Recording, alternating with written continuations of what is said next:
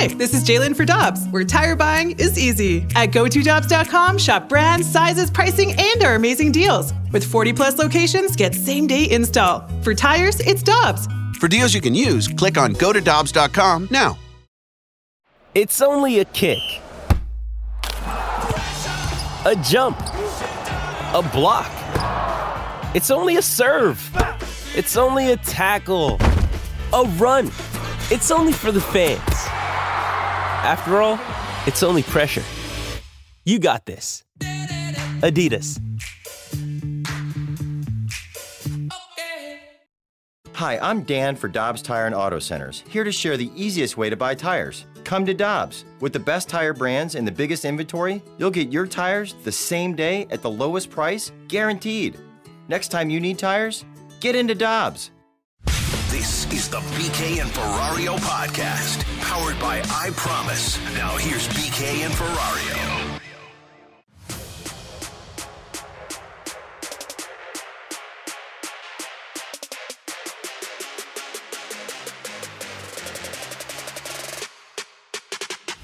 Next pitch, swing and a high fly ball out towards right center field. Forget it. Into the third deck out there. Wow. And that's it. And Soto advances and beats Otani. It'll be Mancini and Story, Alonso and Soto. And that was really entertaining. That's about as good as it gets when it comes to a home run derby. And Tanner with Tanner Hendrickson. I'm Brandon Kiley. It is BK and Ferrario on 101 ESPN. We've got Andrew Martian with us today, filling things in or holding things down as the producer for the show today. Tanner, I'm not typically a home run derby guy. Me neither. It's kind of gotten to the point of the dunk contest where it's like, okay, yeah, I've seen all of these. There, you have done everything that there is to do the new format, and I say new kind of in quotation marks, I don't know how long we can continue doing this before it's no longer considered to be new, but this format that they've gone to adds so much energy to an event that needed it desperately. And that competition between Soto and Otani was unbelievable two of the faces of the sport moving forward. I was watching this with my fiance last night, and she couldn't care less about the home run derby. Has no interest in watching anything baseball wise that's not Cardinals related. She was captivated by it. She was locked in on it. That is what baseball needed. They need stuff like this to be able to sell the sport to a different audience that wouldn't otherwise be interested. And last night, specifically with Soto versus Otani, but it continued even after that, that's about as good as it gets. Yeah, it, was a great tournament to watch, and you had all the storylines coming into it. And I, I think that's what really kind of made the home run derby more stand out more to me this year because normally you see some of the young guys go to the Derby, but this year you get the storylines of Otani, as you mentioned, a two-way player that's pitching and leading off tonight in the All Star game. You get Salvador Perez, a catcher that's there. Pete Alonso, the defending champion, who we all seem to just forget hmm. about until last night. Then you get Trevor Story, the hometown guy. Trey Mancini's in the Derby, gets to the final, who overcame colon cancer. I mean all the storylines heading into it, and then of course the youth, as you mentioned, Juan Soto. Uh, to me, the storylines were what stood out, and, and like you mentioned, that first round battle between Soto and Otani. At first, it felt like it was going to be one of those where it's like, oh wow, Otani didn't perform, and then he picked it up. And then he get into the tiebreaker, and then they, he gets a chance to walk it off, and it comes up short because he's admiring it. And then you go to the swing off, and Soto puts on a show and hits back to back to back shots, and then Otani lines uh, drive. It was a great home run derby. I, I was with you heading into it last night. I was like, ah, you know, I'll have it on. It'll be in the background. I'm not going to watch. After watching, I think it was the second round, Gallo and Story. I think who I saw second. I was like, yeah, I think I'm kind of invested into this. and that was the worst one. Yeah, of the exactly. entire event, the worst matchup was Story versus Gallo, which was stunning. Like, if you told me going into this thing who, if it's not Otani that wins it, who's going to be the guy that steps up, I would have picked Joey Gallo because he's got the perfect swing for this. It's the launch angle, it's purely power. He's not an average guy. And he'd been hot coming into the Derby, too. It made all the sense in the world for him to be the one. And by the way, he grew up in Nevada, so you've dealt with the elevation before. You should be able to know how to uh, deal with that. It didn't go well for him. Well, the guy throwing to him didn't help him out either. Oh, wow. you're going to blame the pitching coach? or whoever it was with him. Come on. You've got to have the right pairing. You do, That- you really it's do. such an Oh. important factor did- in this. That was say- my issue when I did the home run derby was too. that We it? just- yeah. Oh. The guy that was bitching to us was with the Riz show. It's, you know, that makes he sense, did a fantastic actually. job. It was on me. Oh, uh, but he's funny too. They said with Otani, Otani's go, oh, this is the first time he's thrown to him, and apparently he's throwing like sinkers. What do you mean he's throwing sinkers? you don't want that in the home run derby. And you can see Otani made an adjustment like halfway through as well because he realized, oh, so the line drive swing that's not going to work for this. All right, here we go, and he just started mashing them. It was, it was unbelievable to watch. I also can't imagine being Salvador Perez. Uh-huh. Because you go up against Pete Alonso in the first round of this thing, who hit 35 home runs, setting a new record for the opening round. And ESPN, I don't know what you guys were watching last night. I was watching the main ESPN broadcast. They're like, oh, okay. Yeah, yeah, we're not even going to watch anything that Salvador Perez does here. It's, it's as if he's not actually hitting. This is batting practice for somebody that's out there. It's just a fan or something. We're going to talk to Pete Alonso for the next four minutes. It's like, wait. And then Salvador Perez goes out there and puts up the second best number by any player in any round with 28 homers. It was, I can't imagine being him today. I'm pretty sure too. Like you don't even like he's on the left side of your screen, and then the right they're talking to Alonso. I'm pretty sure you don't hear mention of, "Hey, Perez is at this number" until he gets to about 25, and then it's like, "Oh wow, look at that, Perez." I thought that was impressive, especially coming from a catcher. It was ama- It was the best round ever in a home run derby by a catcher. It was he was incredible, and like you said, he just got kind of forgotten. And then they bring him onto the broadcast later. It's like, hey, you know, you had 25, you just happened to run into Pete Alonso. Oh yeah, we only saw about five of them because we were talking to Pete. It's it's pretty cool because when you look back on this year's home run derby, I mean, Juan Soto is one of the best young hitters in the sport since like the 1930s. Shohei Otani is doing things that the only comparison we have for it is Babe Ruth. Uh, Pete Alonso now going back to back for the first time. So it's since Yoenis Cespedes. He's the third guy to ever do that in the home run derby, joining Cespedes and Ken Griffey Jr. Uh, Salvador Perez doing what he did among catchers. Joey Gallo was a big time storyline going into this. The hometown guy with story. And then, of course, you've got Trey Mancini, who is coming back from cancer. He missed all of last season. He's been great so far this year. He ended up being able to produce in this home run derby, and then he makes it all the way to the finals. And had a heck of a final round too. I mean, it just it's a uniquely baseball storyline in a season that really needed something like this. Because as much as we've talked about the crap that's happened in baseball, whether it be the CBA last year and them not being able to come to terms on actually playing a full season, or the CBA that's hanging out there in the distance for this offseason, the substance issues that we've talked so much about this year, the three true outcomes, all of that for baseball to be able to celebrate the young stars and some of the great storylines that are taking place in the game right now, last night and then again tonight with Shohei Otani, we're watching ESPN right now, and they're showing Otani and how he's going to be, first of all, in last night's home run derby, and then he's going to start the game tonight, and then he's going to bat leadoff in the game tonight. This is what baseball needed. They needed a little bit of time to just be able to recapture the hearts and minds and imagination of baseball fans everywhere. And, and the thing that killed them last year was because of the shortened season, there's no All Star game. So you don't have Yep. that. Because this is always that time of the year where you get kind of that. I don't know if you want to call it a settling feeling, but it's okay. I don't have to worry about what the Cardinals are necessarily doing. We'll talk about it, but I get to relax and I get to watch the best players on the field and go do what they do best. You didn't have that last year. So you come in from a season where you have all the negotiations about playing the season, and then it continues to linger over. And then you come into this year and it still lingers over. And then you bring up the the foreign substance and the three true outcomes. Now you get to the All Star break, and it's just kind of a weight off of everybody's shoulders. It's like, oh wow, look, we get to see the best guys do what they do best, and uh, it's great for baseball. I- I'm excited for next year's home run derby already. I want to know if Pete Alonso is going to go Okay. for his third. what? Come on, Pete Alonso for his third. They're talking about maybe Vlad Guerrero Jr. Fernando Tatis said he might challenge him next year. He's got to do it. Oh yeah, I don't see him losing. Tatis? No, no, no. Alonso. Oh, as no, you long as can't- he's in the Derby, I don't see him losing. you don't poke with the polar bear. I. So Pete Alonso's a really good player, but his performance in the home run derby is unlike anything I've ever seen. He's made The more. dude- yeah, he's made more money in the home run derby than he has playing for the Mets. he made six hundred and seventy-five thousand dollars, or will make six hundred and seventy-five thousand dollars this year. He made a million dollars last night. a million dollars. That's enough to go back for your third try. You have to. You Yeah. ha- you've got to at least every year that you continue to win this thing, you've got to go back to be able to reclaim your throne. And you're going for history too if you're Pete Alonso. Yeah. Because no one's won it three times in a row. As you Does he switch pitchers again? Because this is a different guy than he used last year, right? Yeah, because I don't I don't remember who Or he used two last years time. ago, I guess. He used Dave He used a buddy Haas. from uh, his from cousin. Cleveland. His yeah. cousin's who it was. And then he used I think the pitching coach for the Mets this year. Yep. So yeah, I think you have to. Now granted, I would keep that bat. That bat Yeah. did some damage. I don't. That pitcher though that he was using was throwing just everything down the middle. They showed like a like not a spray chart, but where all of the pitches were located, they were all in the middle. It was amazing. It was amazing, except for the one that he purposely hit him with. I I that would was wild. I thought it was hilarious. He did. He had to do that on purpose. Juan Soto got thrown behind, didn't he? Yeah, that was amazing. It was cool to watch it.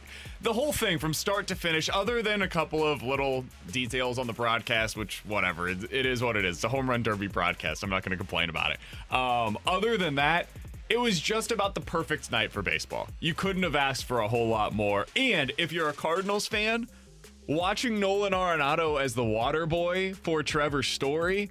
I don't know if you guys heard this. It was on MLB Network Radio before the home run derby yesterday. Nolan Arenado was on talking with the guys, and they asked him about his relationship with Trevor Story and what he was going to be doing during the derby. Here's what he had to say. And then obviously being in the locker room is a little weird, but it, it feels normal having Story right next to me. It feels right, man. That's my boy, and I'm gonna be this towel guy. I'm his water boy, and uh, I'm, gonna, I'm gonna take care of him tonight. You are? Yeah, I got him. No, whatever he needs, water boy. I'll be there. Oh, that was a recruitment for sure. Are we watching breadcrumbs with every instance in which these two get together? We heard the stories when the, no pun intended, when the Cardinals were out in Denver with Nolan Arenado and Trevor Story going to dinner together the night before. We talked to Nick Groke, and he was like, yeah, maybe he's kind of pitching him on coming to St. Louis. I don't think they're going to trade for Trevor Story. I'm off of that train. I, I don't think it's going to happen. I don't know. It could be interesting this offseason to see what the Cardinals decide to do there. Yeah, I'm with you because it does feel like the breadcrumbs are being laid. It's just going to be a matter of will DeWallet open and bring in Trevor Story? I'd love to see it. It'd be a heck of a story. And imagine that infield. Tommy Edmonds, a gold glove caliber second baseman defensively. Yeah. Trevor Story's at short. Nolan He's Gorman. incredible. No, oh, I even forgot about Nolan Gorman. Yeah, Nolan Gorman, then Paul Goldschmidt and Arenado, who we've already talked about being your cornerstones in the infield. It'd be a heck of a story. I, I think it could be the breadcrumbs. It, it feels kind of like LeBron recruiting Anthony Davis, kind of. No? It almost feels like when LeBron was going back to Cleveland. Oh, and he Where- brought in uh, Well, it, like the pre. The year before, there were a lot of signs. Like LeBron put his house up for sale. He bought a house in Cleveland. There was all this different stuff that was taking place where it was like, hey, maybe he's going to end up going back there, even though nobody actually believed he was going to leave Miami because why would you leave Miami for Cleveland? Kind of feels point. that way with Trevor's Story right about now. It's 11:15. Your time check brought to you by Clarkson Jewelers, an officially licensed Rolex jeweler. Coming up at 11:30, we're going to talk some Blues with Joe Haggerty of Boston Hockey Now. He's the one that wrote about the possibility of trading Vladimir Tarasenko to the Bruins. Would the Bruins be interested in a deal like that? And who would they potentially send back to the Blues? We'll talk to Joe Haggerty about that coming up at 11:30. J- Jeremy Rutherford joins us coming up at 12:15. Coming up next, we got to talk a little bit about this Rams case that was in court here in St. Louis yesterday. It's moving forward in a big way, and it might change the direction of what I was expecting to happen in this case. We'll talk about it next on 101 ESPN. This is the BK and Ferrario podcast. Now here's BK and Ferrario.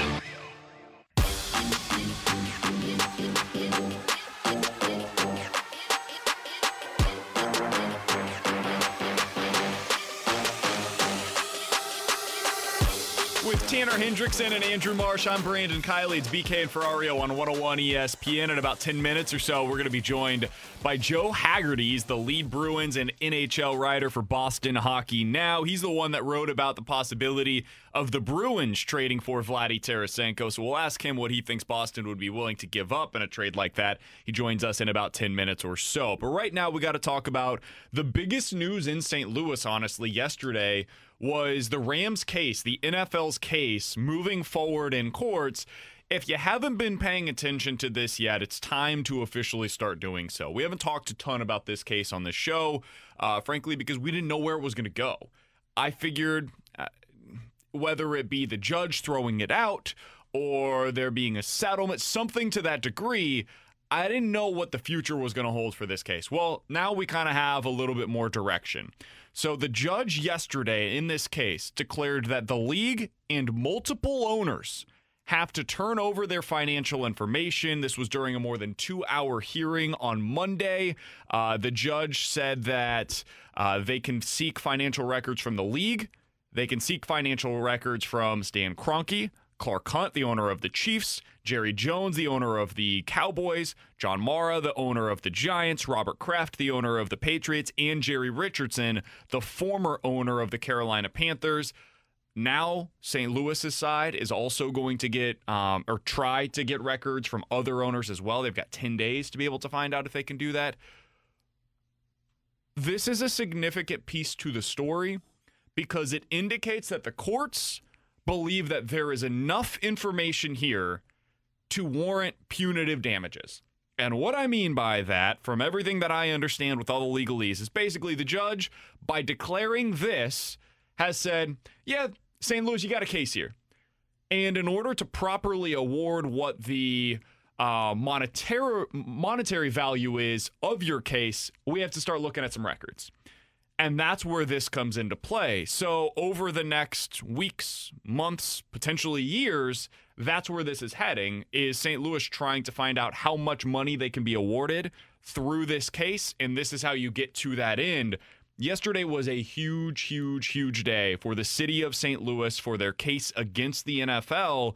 And if they continue moving forward here, if they decide not to settle this out of court, you're going to start seeing some of the discovery process, and that's going to put some stuff into the public light that the NFL absolutely does not want out there. Yeah, the NFL is historically known for wanting to settle so that they can kind of yeah. hide the truth. And it St. Louis does not seem like they're going to be willing to settle at all. So we're going to see interesting stuff come from this case, and that's a big blow. When you can start digging into owners' finances, they don't like that. We we hear about uh, a different sport, but Major League Baseball. What's the thing that the players complain about? Is that the MLB owners are not forthcoming with what they make and bring in, in revenue wise. NFL owners are the exact same way. So, getting approval to dig into some of these owners, especially Stan Kroenke's uh, checkbooks, checking to see what what their finances are, that's huge. And like you said, we're going to see stuff come out of this case that we may not have been expecting, and then the, possibly the payment that could be coming towards St. Louis could be historically huge for the for the city. And honestly, the money part doesn't it matters. $3 billion for however much money they end up getting paid out on this. It matters. I, I don't want to belittle that. But for St. Louis, and we're getting some text on this from the 618, guys, don't settle. We're winning this lawsuit. And even if we don't win, we are winning. I think there is a large group of the St. Louis population that views it that way. Like, forget the money portion of this, it's about the discovery find out what exactly the NFL knew, when they knew it, bring that to public light. And this is essentially like it's a different way of going about it, but it's an expose on the way that the NFL does its business. Because if if what St. Louis is saying is true, if their argument is indeed found to be accurate, the NFL's relocation policies are basically a bunch of nonsense. And if that is the case, well, then everything the league does in terms of trying to leverage itself on cities. So, Chicago, for example, right? They're talking about uh, wanting to move the, the, team outside of the city to get a new uh, stadium. Well, that's not really leverage anymore. That's just something you can do. Like, go for it. Fine, great. Because nothing that you're telling me is true all of this is just completely made up. You can do whatever you want within the league. All of these things that you have written down on a piece of paper, they're guidelines, not rules. So why would I listen to anything that you have to say as if you're negotiating with me in good faith? So if the league doesn't change that moving forward, and they're not going to, because why would they? What the, what St. Louis is doing here could expose them as the frauds that a lot of St. Louis believes that they are. Yeah, and, and that, it, that's a huge thing. And it and it, it, it exposes that we've known that this this is kind of the line. We know there's been this line on relocation, but now it exposes that that line wasn't a firm line. What it exposes is that it was one of those lines that owners could kind of step over, and there was no punishment. It was, oh, how how much can I test the line? And apparently you can just run past the line. There's no testing it, and I think that's what's that is what's being exposed through this lawsuit. And I think bringing up the Chicago thing's a perfect example of it because they've got the they're working on trying to leverage into a new stadium, Yeah. and then it becomes interesting for teams like San Diego when they had the Chargers, and then you've got the Oakland Or Raiders who lost. Jacksonville. Oh, I didn't even think of Jacksonville, but Like when Jacksonville comes up, if they end up, eventually they're going to want to move. I don't know when that's going to be. Maybe it's five years from now, 10 years from now, 30 years from now. I don't know. But whenever it ends up being, they're going to want to move and they're going to do the same thing to Jacksonville, what they just did to St. Louis. That's coming. And Jacksonville's probably going to want to keep trying to keep the team, and they are probably going to be negotiating in bad faith from the league. So St. Louis is basically saying, or looking at Jacksonville right now, saying, "Hey, here's their here's their playbook. We're showing you the playbook. You remember when the NCAA, the FBI came out and they were like, "Hey, we've got your playbook. You got to stop with this." Well, it didn't end up stopping anything. It changed absolutely nothing in the sport until the NLI came back. But that's what St. Louis is trying to do here. They're showing every other city around the league right now that has a franchise or that would like to get one, this is how they conduct their business. Do you really want to be in business with a league like this? Now, a lot of these cities are going to say yes because it helps them as well. It's a mutually beneficial relationship, but that changes once that team tries to look elsewhere. And I think that's what St. Louis is trying to accomplish. Yeah, I'm with you. You're you're exposing the NFL for the business partner that they are, and your hope is that it really. I don't know if you want to say it really crumbles the NFL, cripples the NFL. That's probably what Makes them look bad. It it definitely makes them look bad, but it's going to be tough to sell. Now, Jacksonville probably helps their case, so maybe you're trying to help them out so they don't lose their NFL team because you went through the process. And there, I can't think of anybody else that's on the verge of a possible relocation, at least none that come to mind. So it helps Jacksonville going into their uh, case, but then it also your hope maybe is that it it hurts the NFL when they look towards an expansion team, and I, I think It doesn't. Oh well, I hate to be the of bad news, Wow. but the league, the league's gonna keep there. doing business. Um, but what it does is like it, it just shows it, it puts all of this into the public light, puts it all into the public sphere. And if you're St. Louis, that's the goal here. That has to be the goal. It, it can't be about the money, and maybe that's a a portion of this after the fact, but the first goal has to be that. Uh, from the 618, guys, I don't follow football a lot. Can it, it be explained what's going on here? Well, you probably heard the Rams left St. Louis, um, and they did so by negotiating in bad faith, according to the St. Louis side of things, and never actually cared whether or not St. Louis tried to put together a proposal that would keep the Rams in St. Louis. And the Rams side of things, basically them saying, well, we had this lease, it had this agreement. St. Louis didn't negotiate in good faith, and therefore we left to LA. I think we all know what actually happened. And now it is being argued in court as to which side is correct and how much the NFL and the Rams knew and when they knew it and when they started to plan to go to LA. And based on some of the things that have come out previously and came out yesterday in court, it sounds like this was nearly a decade in the making. And if that ends up being the case, and over the course of a decade they were planning to move to San, to LA, well, yeah, there's going to be a lot of egg on the face of the NFL, and they are both going to have to pay for that in terms of money and also in terms of bad PR that is going to be put out there for the league. Will they get through it? Of course they will, because it's, it's the NFL and that's how they do business. But it's going to look bad, and anybody that had a bad taste in their mouth over the NFL already is going to get even worse as we move forward.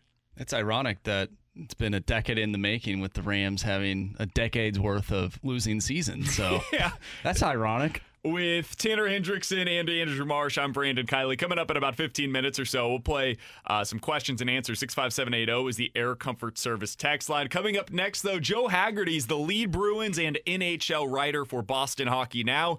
He's proposed some interesting possibility of Vladimir Tarasenko trades to Boston. What does he think that would include, and how likely is that to take place? We'll talk to Joe Haggerty about it next on 101 ESPN.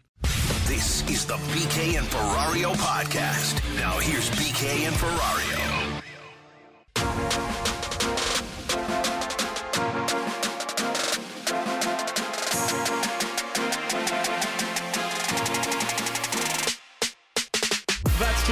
Listen, I'm Brandon Kiley. It's BK and Ferrario on 101 ESPN. Let's go out to the Brown and Crouppen Celebrity Line to talk to Joe Haggerty. He's the lead Bruins and NHL writer for Boston Hockey. Now, he wrote the piece that we talked about yesterday about the possibility of Vladimir Tarasenko making sense for the Boston Bruins. Joe, we always appreciate the time, man. How you doing today? For sure. Doing great. How are you guys doing? Doing very well. So let's start with that. The big question here in St. Louis is where Vladimir Tarasenko could go, who he makes sense for. Do you believe he makes sense for the Boston Bruins? I, I do, but it, it, it, the Bruins are in an interesting scenario uh, because they've got so many question marks right now as far as their own free agents. Uh, Taylor Hall, David Krejci, Tuukka Rask. You know, they've got a lot of decisions to make uh, ahead of free agency, ahead of the expansion draft. But uh, just you know, on paper, if we're we're looking at this, he absolutely makes sense. Of course, it depends on the cost. Uh, but if the Bruins do re-up uh, Taylor Hall and David Krejci, if they do uh, get them at, at pretty decent contracts, if the St. Louis Blues were willing to eat some of the money on Tarasenko's deal uh, to kind of lower uh, their expectations and their sort of uh, cap responsibilities, I, I think it does uh, make some sense. And certainly, on its face, the Bruins would look at a second line of Hall, Krejci, and Tarasenko and say to themselves, man, that would be dynamic. And yeah, it makes sense from that level for sure. The next question, of course, is okay, sweet. He makes sense for the Bruins, but what would they be sending back? And here in St. Louis, Joe, we've talked a lot about the Blues' issues on the left side in particular. And you've got two players that seemingly could be available in Jake DeBrusk and Trent Frederic, who would help a lot there for the blue style of play in particular. Do you think either of those guys could be available in a trade like this? I think Jake DeBrusk would definitely be available. Uh, he's coming off a down season. You know, I think he only had five goals. Uh, he definitely struggled this past year. I, I really put him in the category, though. Uh, uh, there were a lot of guys that struggled around the National Hockey League this year that were in their early 20s, that don't have families, uh, that kind of had a rough go of it uh, when they were, you know, under these COVID restrictions and basically living on their own for the entire season and going to practice and coming home and not really doing anything else in their life. And I, I think it was a really difficult off ice lifestyle for guys like DeBrusk, and I think that translated into struggles on the ice. But this is a guy that scored 27 goals in the league before in a season. He's a former first round pick. Uh, I think that he's a good bet to bounce back offensively and, and score some goals. So I do think he would be in play uh, if the Bruins were talking to the Blues uh, about a trade and, and, something going back to St. Louis. Frederic, I think, would be a little tougher for the Bruins to give up only because I think he fits the style of play that the Bruins want. He's a Bruin style player, willing to drop the gloves, willing to you know stick his nose in there and start trouble. Certainly physical is getting better as a former first round pick in his you know early to mid 20s it's still improving as a player. Last year was his first full year. I think they would be less inclined to give up trent frederic. And, and the other thing you look at is the draft pick. Um, don sweeney does not want to give up first round picks. He is loath to give up first round picks. That was the holdup really when the negotiations were going on trade wise between the buffalo sabres and the bruins for Taylor Hall. The Bruins did not want to give up a first round pick. Kevyn Adams in Buffalo wanted a first round pick, and the Bruins ended up winning that battle and not giving up the first rounder before executing the trade with Taylor Hall. So I would expect if there are trade discussions between these two teams, that the first round pick that I'm sure the St. Louis wants to get uh, for a guy like Tarasenko would, would be a, a bone of contention for both sides. Joe Haggerty is our guest here on 101 ESPN. He's the lead Bruins and NHL writer for Boston Hockey Now. So let's let's talk for a second about Jake DeBrusk because it seems like he would be the more likely of the two to come back in a package for a deal like this. Can you tell our, our listeners kind of a little bit about his game? I know we saw him in the Stanley Cup back in 2019, but otherwise, for any Blues fans that, that don't watch a ton of Boston hockey, what went wrong for him this past season when he only scored five goals, as you said? And what kind of a player do you think he can be if he gets himself right? Yeah, you know, like I mentioned, I, I think the the adjustment to just what was going on, uh, re- COVID restriction wise, I think played a part in his struggles you know, when when uh, he struggled this year, when he was going through a little bit of a slump, he had no real escape off the ice. Uh, you know, he was forced to really think about it all the time because he couldn't, you know, go out to a dinner with his teammates. He couldn't, you know, uh, have a drink with a friend somewhere. He couldn't really do anything except sit there in his apartment or go for a walk or, or kind of stew and think about, uh, you know, the struggles that he was having. I think that was difficult for all those players that were in his position. And I think the other part of it too is that he's a player that's streaky. Uh, you know, he's been like that his entire career. He scores goals in bunches. He's a very good skating forward, has great goal scoring ability. When he's going well, he's, you know, skating at top speed. He's attacking the net. He's creating chances. He's got a really good shot. Uh, he's pretty effective in the shootout. You know, when he's going well, you notice him more on the ice in all facets. And certainly you notice him getting tons of shots on net, getting offensive chances created by his speed and aggressiveness, and, being able to finish on them. When he's struggling, uh, you don't notice him as much in other aspects. I think he doesn't. Uh, he's not the same kind of player when he's going through offensive struggles and when his confidence is shaken, like it was for long parts of last season. Uh, you know, but it, it's the one thing the Bruins want to get more out of him, and have uh, you know really implored with him is to affect other areas of the game when he's not scoring. To maybe throw a few more hits, maybe block a few more shots, be a, a better two-way player uh, that, that can harass uh, the puck carriers on the other team and create turnovers. Those are the kinds of things he doesn't do as much when he's struggling offensively that they want to see him do more and will maybe curtail the length of the slumps that he has scoring wise if he's doing those other things in his game. So, you know, he's, he's still a young player. He's only 24. He's still got uh, improvements to make. And I think that's the one area that if he unlocks that part of his game, you're talking about an extremely good player. I mean, we're talking about a guy in DeBrusk that's been a top six winger basically his entire NHL career from the time he got to the NHL. Has been on David Krejci's left side for the most part. Uh, was removed from there when Taylor Hall came to Boston. But this is a guy that's been a top six winger and has been a 20 goal scorer in the league since he basically came into the league until this season. Joe, you mentioned in your piece last week about the possibility of this trade between the Bruins and possibly Vladdy about would it make so? Would the Bruins have interest in building the trade discussions into a bigger deal involving the Blues uh, defenseman Vince Dunn? He's a young defenseman. It was rumored last year that he might be on the trading block. I'm curious, how much interest do you think the Bruins have in acquiring Vince Dunn? Yeah, I think there's a lot of interest there uh, from the Bruins, and quite frankly, that's the biggest need that the Bruins have this offseason is, is to find a left shot defenseman, a left side defenseman that they project can be a top four defenseman in the league. You know, they have Matt Grzelcyk over there. Uh, he played a lot of top pair minutes with Charlie McAvoy. Uh, I don't know that they view him as the ideal uh, top pairing left side guy. They want a, a defenseman that's a little more of, you know, a good two way defenseman, a traditional sort of top pairing defenseman. And, I know Vince Dunn's still young and, and still growing into his game, uh, but that's definitely a, a guy that would be an upgrade over what they have now when they're putting young guys like uh, Jeremy Lauzon and Jakub Zboril out there. So I think, and I think I mentioned this in the piece, that uh, a Tarasenko Dunn package deal that would all of a sudden become a much bigger trade does make a lot of sense for the Bruins. And if that happens, I think that's when you start talking about, you know, maybe the St. Louis homeboy uh, Trent Frederic, gets mentioned, maybe a first round pick gets mentioned. When the scope of the deal becomes that big, I think the possibilities expand a little bit. And obviously, if the Bruins are, you know, uh, addressing two big time needs with one trade, you would start to see what they're giving up uh, grow a little bit too. So it's it's intriguing to think about, and certainly St. Louis has some pieces that would be really good fits with the Bruins. Final question that I have for you, Joe: Would they have any interest in bringing back Torey Krug? I mean, they'd love Torey Krug. I, I think Bruce Cassidy would love to have Torey Krug back. Uh, I, they, they missed him on the power play this year. The power play was not as good this year as it's been in the past. He was the quarterback of that high octane, uh, super dangerous power play, and it just didn't click as much this year with him not being up top.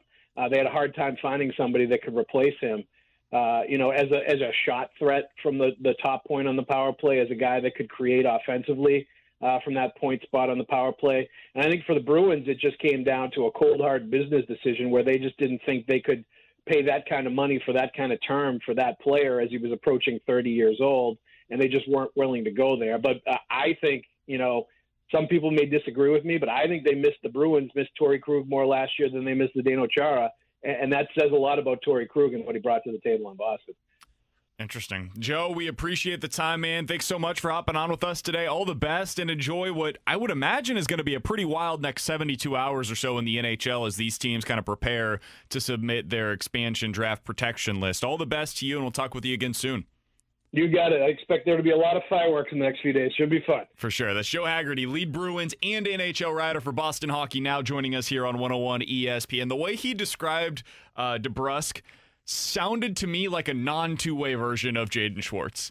Like a guy that's more offensively driven than Jaden Schwartz, but would be cheaper, younger, doesn't have the injury concerns that you have with Schwartz, but also probably not as good defensively. So if that's something you're interested in, basically you're getting the same streakiness, but without the defensive play, and for a cheaper term, uh, that would make a lot of sense for the Blues. If it's not something you're interested in, and I could understand if you're not, um, that's where I think your your idea, Tanner, of maybe expanding this deal a little bit, including Vince Dunn in there. Maybe that's how you get Trent Frederic's name into the deal. I think he makes all the sense in the world for this team. He's from St. Louis. I would imagine he would love to come back and play for his hometown team. That's just speculation by me, but that's typically the case for a lot of these guys. And he fits stylistically with exactly what they want from a guy like him he has not produced offensively the way you would like. So far this in his career, he's played 59 games and he has all of four goals. He has five points in his NHL career. But hearing Jamie Rivers talk about him yesterday, Jamie has worked with this kid uh, here in St. Louis. He has all of the upside you could ask for. If you started him, whether it be on the top line left wing and you think that he can just grow into that role, or if you started him on maybe the third line left wing and you move him up as he improves, he's somebody that makes all the sense in the world for the Blues. Yeah, I'm with you. He makes all the sense in the world, and that's kind of why I've started to lean towards, especially after hearing uh, Joe about maybe including trying to include Dunn in this trade. See yep. if you can move both. We know they were shopping him or Krug or Krug. I'm yeah, not I didn't even think of that. I, I, didn't even think of that till you brought that up, and uh, he said it. Hey, they miss Krug a lot more than they miss Zdeno Chara. That's saying a lot about the Bruins' defense, in my opinion. So maybe you try to do a two-player deal, and then you can include a Jake DeBrusk or a Trent Frederic. To me, that would make sense if you can do it. I just don't know if Boston's going to be willing to buy in on both and give up both guys and possibly even a first-round pick. Yeah, I the pick like take it or leave it. It is what it is. What you'd be really trading for here is Trent Frederic. You you would want the guy. He's a former first round pick, and he's developed, and he's cheap, and he can come in and he can fill. He can plug a hole that you have right now on your roster. If you were to trade for him. Give me a second round pick and we'll make it work, especially if you're willing to eat some of that money. Like if you take on Torey Krug's contract and say it's 10 of the $15 million that are due to Vladimir Tarasenko over the next couple of years, if I'm getting rid of that salary slot, I can bring in now somebody like Jamie Oleksiak who's going to help me defensively on the left side, and I'm plugging one of my left wing holes with uh, Trent Frederic. Okay, I've just improved my team significantly. I've made it fit more in terms of the pieces that play the style that my coach wants to play. That makes a lot more sense for me than trying to fit again a, a square peg into a round hole. I'm curious, where do you think we are in terms of this trade talk. We say we've talked about you know it could happen know, before the before the expansion list comes out. I'm starting to get the sense of we may not see it happen until after the expansion draft list are submitted, or maybe even after the expansion draft. I was thinking I don't see Armstrong making any big moves until Landeskog has decided what he's doing. That's interesting. Let, us talk about that on the other side. 65780 is the Air Comfort Service text line for questions and answers. Where does Gabriel Landeskog land in terms of their priority list? We'll talk about that on the other side. Plus, there was a big time move, a couple of them actually, in the NHL today. We'll tell you what they were and what they could mean for the Blues moving forward next on 101 ESPN. This is the BK and Ferrario podcast. Now, here's BK and Ferrario. 65780 is the Air Comfort Service text line for questions and answers. Let's start with this one uh, coming from the 314. Guys, Krug is not being traded. Where is this even coming from? All right, I'll show you where it's coming from. So we talked to Jeremy Rutherford. He filled in, this was what, a, two weeks ago now, uh, with us here on the show. And in the middle of one of our segments, we're talking about potential moves for the Blues this offseason, and he wasn't reporting that Torey Krug was going to be traded. I want to make that very clear. But he did mention the possibility. Here's what it sounded like. Don't rule out the possibility of the Blues potentially shopping Torey Krug. You know, if they decide that they want to keep Vince Dunn and they know they have Mikkola in the fold and they know they have Perunovich coming, you know, do they move that contract? So as we sit here today and say, you know, the Edmundson situation, that'd be better than what the Blues have in Torey Krug. Maybe Doug Armstrong's able to flip Torey Krug for some help in a different area, and maybe they bring in a different defenseman. Just so many things, and that's why that creativity, the potential for that, is what intrigues me the most. So, could they trade Torey Krug this offseason? Maybe. I'm not ruling anything out for the Blues. Like they're not trading Ryan O'Reilly, David Perron, Brayden Schenn. There are certain guys. Parayko's going to be here. Binnington's going to be there. There are certain guys that will not be moved. But other than like six, maybe seven guys, pretty much everybody else is at least on the table this offseason. So I think Torey Krug is absolutely somebody that we can consider. And if the Boston Bruins decided, hey, we'll take on the majority or all of that contract for you because we clearly missed him on the power play last year, and that's how the Blues are able to go out there and get Trent Frederic that helps them on the left side with a young, cheap, cost controlled player.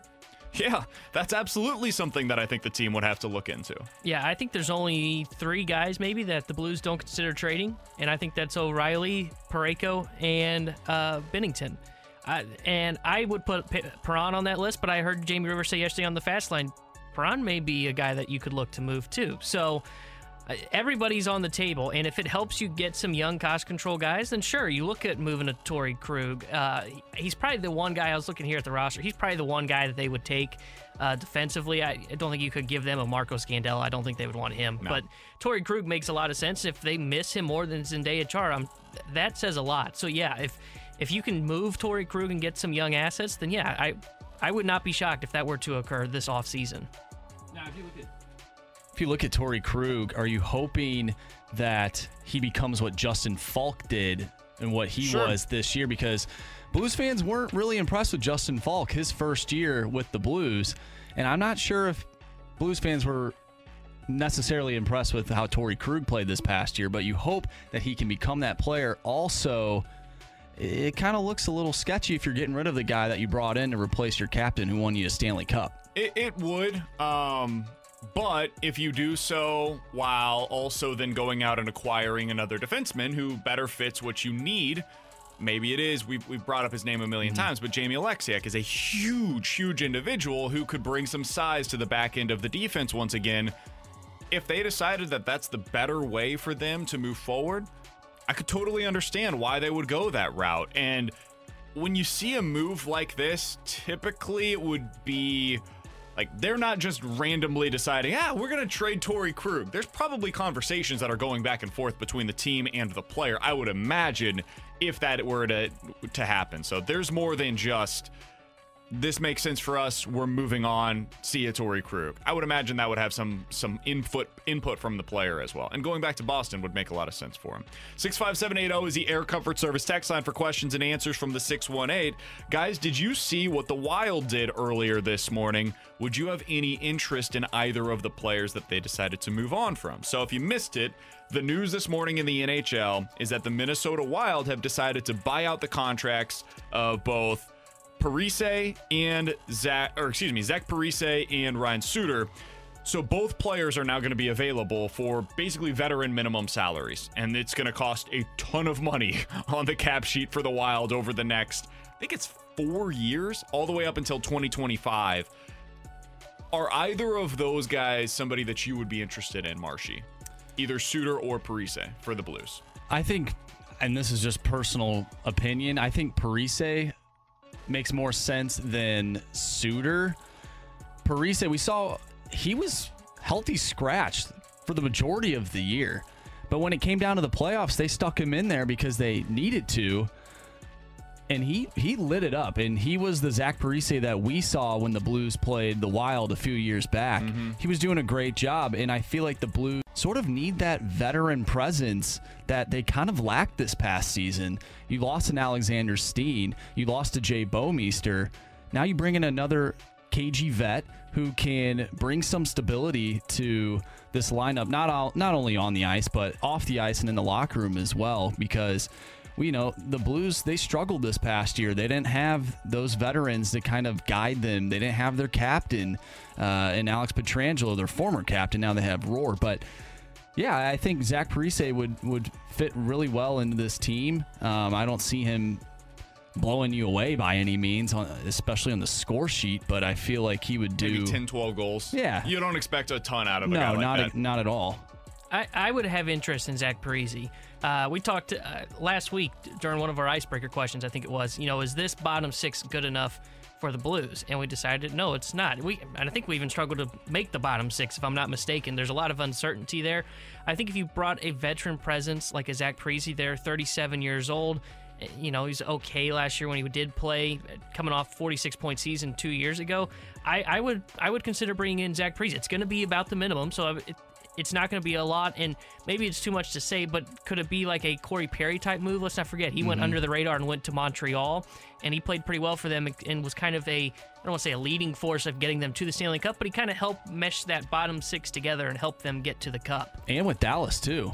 Dallas, he went too. from Anaheim to Dallas, and he's been in the Cup I two think years both in a players row. make sense for the Blues, honestly. Yeah. Like in, in a weird way, you could make a case for either of them coming over here. Parise could absolutely help in your bottom six, and you look at Ryan Suter. Could he be somebody that takes on that Carl Gunnarsson type of a role where you can play up or down in the lineup depending on what you need in any given night?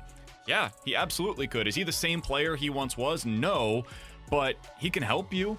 I think you could sign him to a veteran minimum type of a deal and if he plays 50 games for you next year, I'd feel pretty good about that. So I, I think you can make a case for either of these two guys, depending on what happens with you elsewhere in the market via trade, via free agency, the expansion draft, all of that.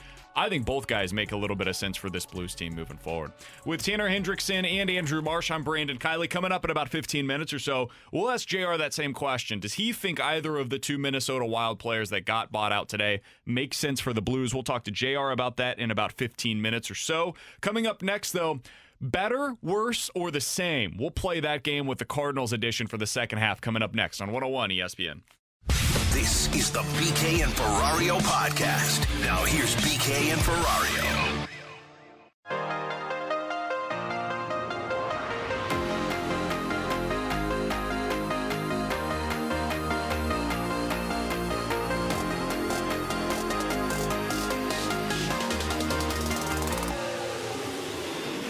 Tanner Hendrickson. He's Andrew Marsh, and I'm Brandon Kiley. It is BK and Ferrario on 101 ESPN. We've got Jeremy Rutherford, the Blues insider for The Athletic, and 101 ESPN joining us here in about 10 minutes or so. But right now, let's play a game of better, worse, or the same. So basically, I want to ask you guys do you think these players for the Cardinals will perform better, worse, or the same in the second half of the season as they did in the first half of the season? And we're going to start with somebody that I thought was off to a great start and then really tapered off. Matt Carpenter? Uh, about midway through the first half of the year. That would have been the opposite of what Matt Carpenter did. Tommy Edman.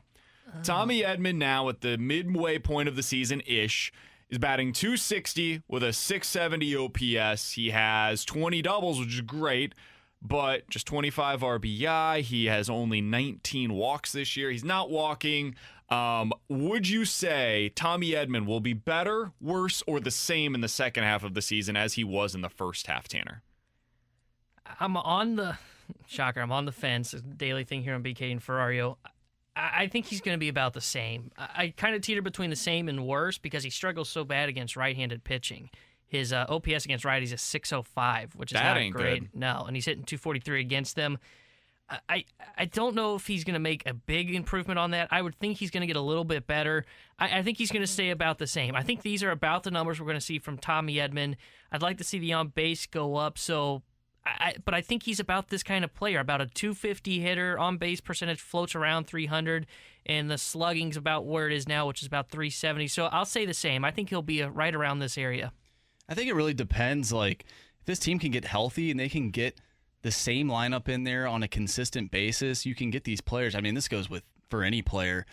As long as they're in the lineup in that same key position, hitting within the lineup, I think he can have a better second half. I mean, it just. and it's been a tough season so far for all of these sure. guys, but I think you know I'll give him the benefit of the doubt. I think he can. We've seen it before. We know he can hit. We know he can play defense. I think that uh, you know you slot him in there at second base, let him be comfortable instead of moving him around. It's head, it's head games. It's head It's games. all, in his, it's all mental, right? It is, Um, and it really is a mental. And it really was just a bad month. He had a bad June where he had 220, he had a 517 OPS in the month of June. He's been right around 700 between 700 and 750 every other month of the season. So he basically had one bad month. I think he's going to be better in the second half. I think we're going to see Tommy Edman get back on track. He's going to have the same approach that he did at the beginning of the year. Is he going to be hitting for a bunch of power? No, I think we know that by now. But I think Tommy Edman's going to be better in the second half than he was in the first half. The next guy that I wanted to bring up was Dylan Carlson. So far this season, Dylan Carlson is on pace for about 30 doubles, 15 homers, 60 RBI, and he's batting 260 right now with a 735 OPS. Do you think, Tanner, that Dylan Carlson will be better, worse, or the same in the second half as he was in the first half? I think he'll be better. I, I think Dylan Carlson, he struggled heading into the All Star break. I think he was getting tired. So I, I think he's going to use this All Star break. He's going to rest up. I think we're going to see a bit of a hot streak coming out of the break because he's going to be rested. But Dylan Carlson's one guy that I look at at the plate, and he seems to be the guy that seems to be making in game adjustments. We've seen him go from pulling the ball to what he's gotten into the leadoff spot, hitting it the other way, taking slaps at just to poke it the other way. I, I think Dylan Carlson is one of the best all around hitters for this Cardinals team as constructed as a rookie. I think he's going to be able to make adjustments as the season goes on. I, I think he is going to be better. I would say he's going to hit around 270 to 275. I think great minds think alike, Tanner. I think he also is going to have an explosive rest of this July. I think his home runs are going to be a little bit up there as well. But kind of like what you said, he he just seems like he's already he already has that veteran presence. Yeah. When I think about him, I'm like, oh yeah, Dylan Carlson. It seems like he's been with the team for like five years already. When he really hasn't. For sure, it, he has that kind of approach. I don't think he's going to be a power hitter this year. I don't think we're going to see a big uptick in home runs because right now he's at seven. I don't think we see him get to 15. I, I don't think he, I don't think his approach for this season has him as a power hitter. I think he will develop into a guy that could be a 15 to 20 home run guy, but I don't expect to see a bunch of home runs coming from Carlson in the second half. I expect him to be more of a gap to gap doubles hitter. Sure. I think he's going to get close to that. I think 10 to 15 will probably be the range that we see him in, and that's about right for where he's at right now as a hitter. He's another guy that has some weird splits, though. He's batting 325 this year against lefties and 237 against righties. The Cardinals have a lot of players right now that have significant splits in a way that is a little problematic and they've got to get that kind of close they've got to close that gap a little bit and if he's able to he's going to go on a tear in the second half of the season. Like you could see a month where Dylan Carlson hits 315 and he gets his batting average for the season up into that 2 set or 275 270 type of a range. I'm going to go better for Carlson as well. No surprises two guys that I've been high on all season long. I'm going to continue being there. I think both Edman and Carlson are the reason why I'm optimistic about this offense moving forward. Because I think that we've seen now Goldie's getting back on track. Uh, Nolan Arenado has basically been the player that we expected him to be.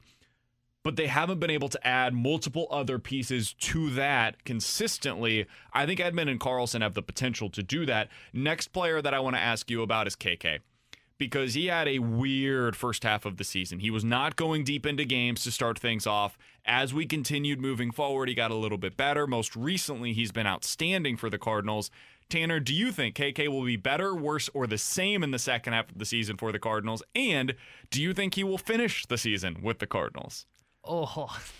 Okay, well, I'll I'll first start off with I think he will be better because I've liked what I've seen since he's returned from the IL. He's got six starts and he's got a 195 ERA, two quality start or sorry, three quality starts during that span. In his last three starts, he's allowed one earned run. Yeah, and he's looked really good. I, I think KK's I think KK's now, and this is kind of a little bit of a speculation on my part. I think he's actually healthy again, and I think we're going to see him start going deeper into games. So I'm going to say better for KK because I like what I see in his last three starts. Will he be with the Cardinals? I'm on the fence right now. Shocker.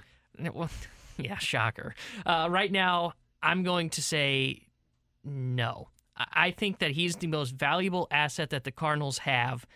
But if they cannot turn things around, and we will know within the first two series when they take on the Cu- or Giants first, I believe, And and, the then the Cubs. Cubs, and all at home, and I think it's seven games in total.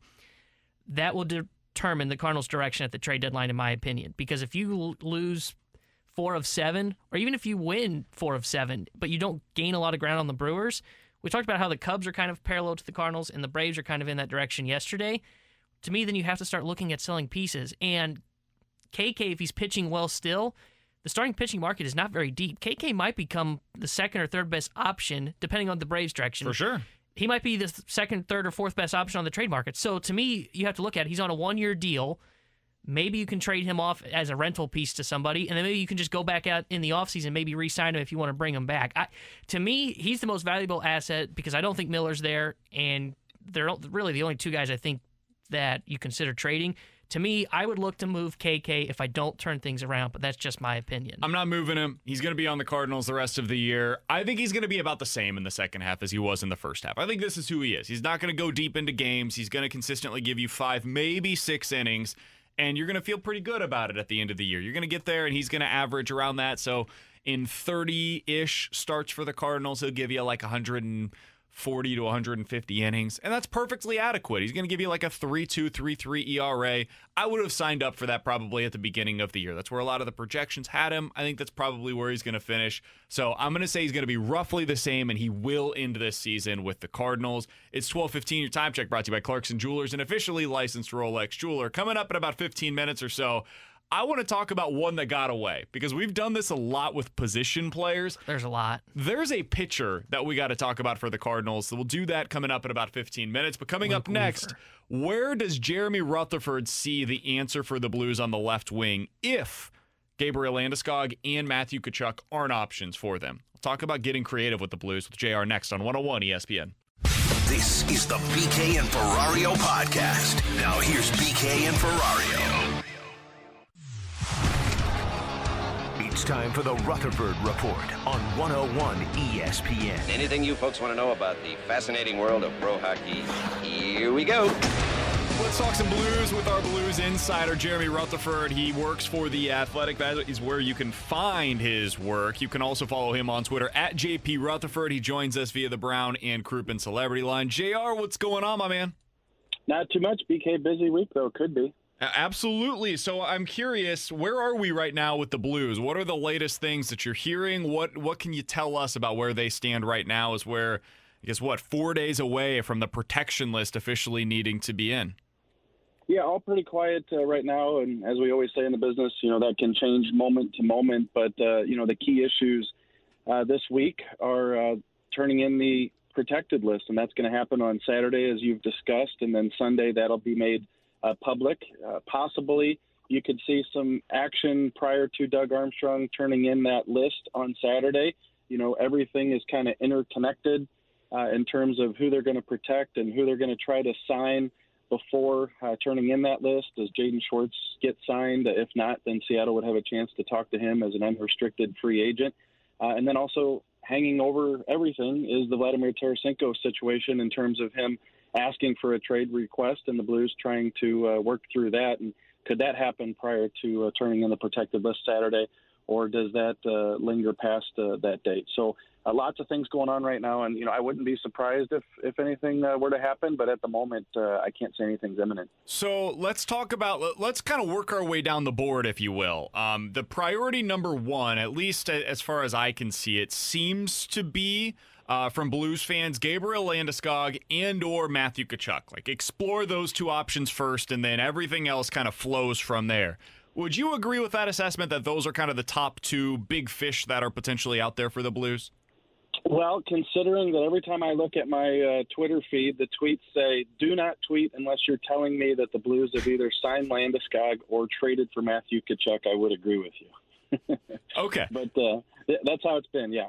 So if that is where they start, JR, what do you think they do if they can't land one of those two guys? Like, if they end up exploring this Matthew Tkachuk thing and they find out, okay, Calgary's not moving on from them, him this offseason, maybe it's more likely next offseason. And then they explore the Gabriel Landeskog option and free agency, and Landeskog is not going to end up leaving Colorado. Who are the other options that could fill that top line left winger role, JR? Well, first of all, BK, you know, Doug Armstrong, he's bold. He he exhausts all of his options. He goes for the the big fish when it makes sense, like he did with Ryan O'Reilly. But at the same time, he's got to be safe and protect what he has. And right now, that's Jaden Schwartz. I know there's been interest in keeping him. You know, recently uh, there have been d- discussions. So you don't know what's going to happen with Matthew Tkachuk.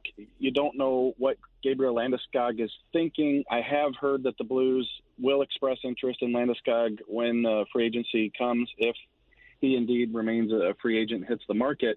Uh, but in the meantime, not knowing what's going to happen with those two situations, they've got to try to reach an agreement with uh, with Jaden Schwartz. If it doesn't work out with Jaden Schwartz, obviously that leaves uh, more cap room. Perhaps uh, that goes to Landeskog if everything works out. And maybe you try to talk to Calgary about Matthew Tkachuk. I've said to you in recent weeks, I don't think that would happen this summer.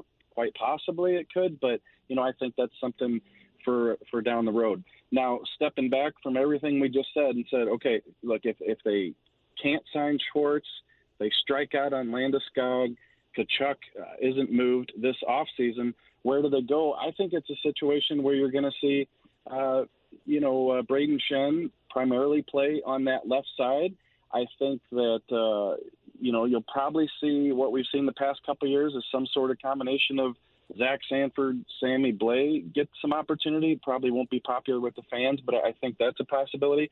Uh, Blake Coleman's an unrestricted free agent. Makes some sense playing on the left side. He being from the Tampa Bay uh, Lightning. And now you have a situation where you got a Zach Parise who uh, will be available in free agency. And I'm not saying he's your second line guy. I'm just saying could he be in the mix somewhere? Um, he's going to be cheap and he's got some experience, so that that's another possibility. Well, you mentioned Zach Parise, JR Do you think they were Zach Parise and Ryan Suter were bought out today by the Minnesota Wild that broke this morning? How much interest do you think the Blues will have in both of those guys?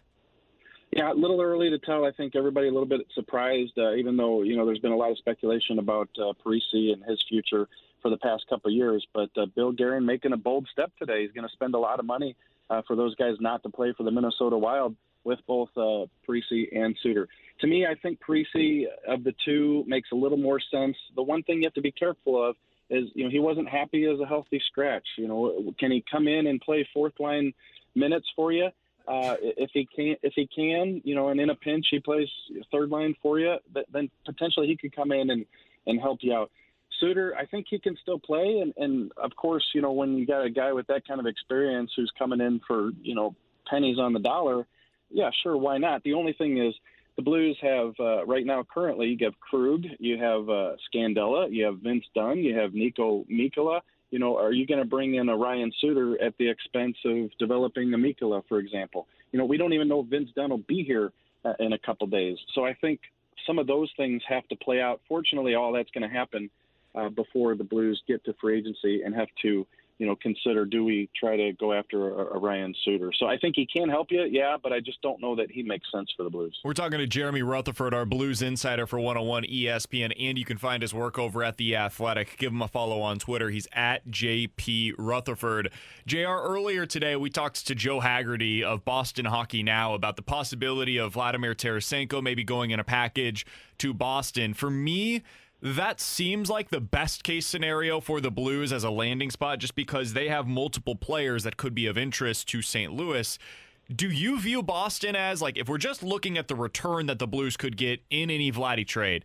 Does that to you make the most sense given the fact that they have Jake DeBrusk and Trent Frederic who can both play on the left side for them? Yeah, I think it's one of them. And we had the piece up yesterday, uh, landing spots for Tarasenko and what the Blues could possibly get in return. Two things, you know, when you do a story like that, you really can't get into uh, the cap space because cap can get moved as we see every offseason.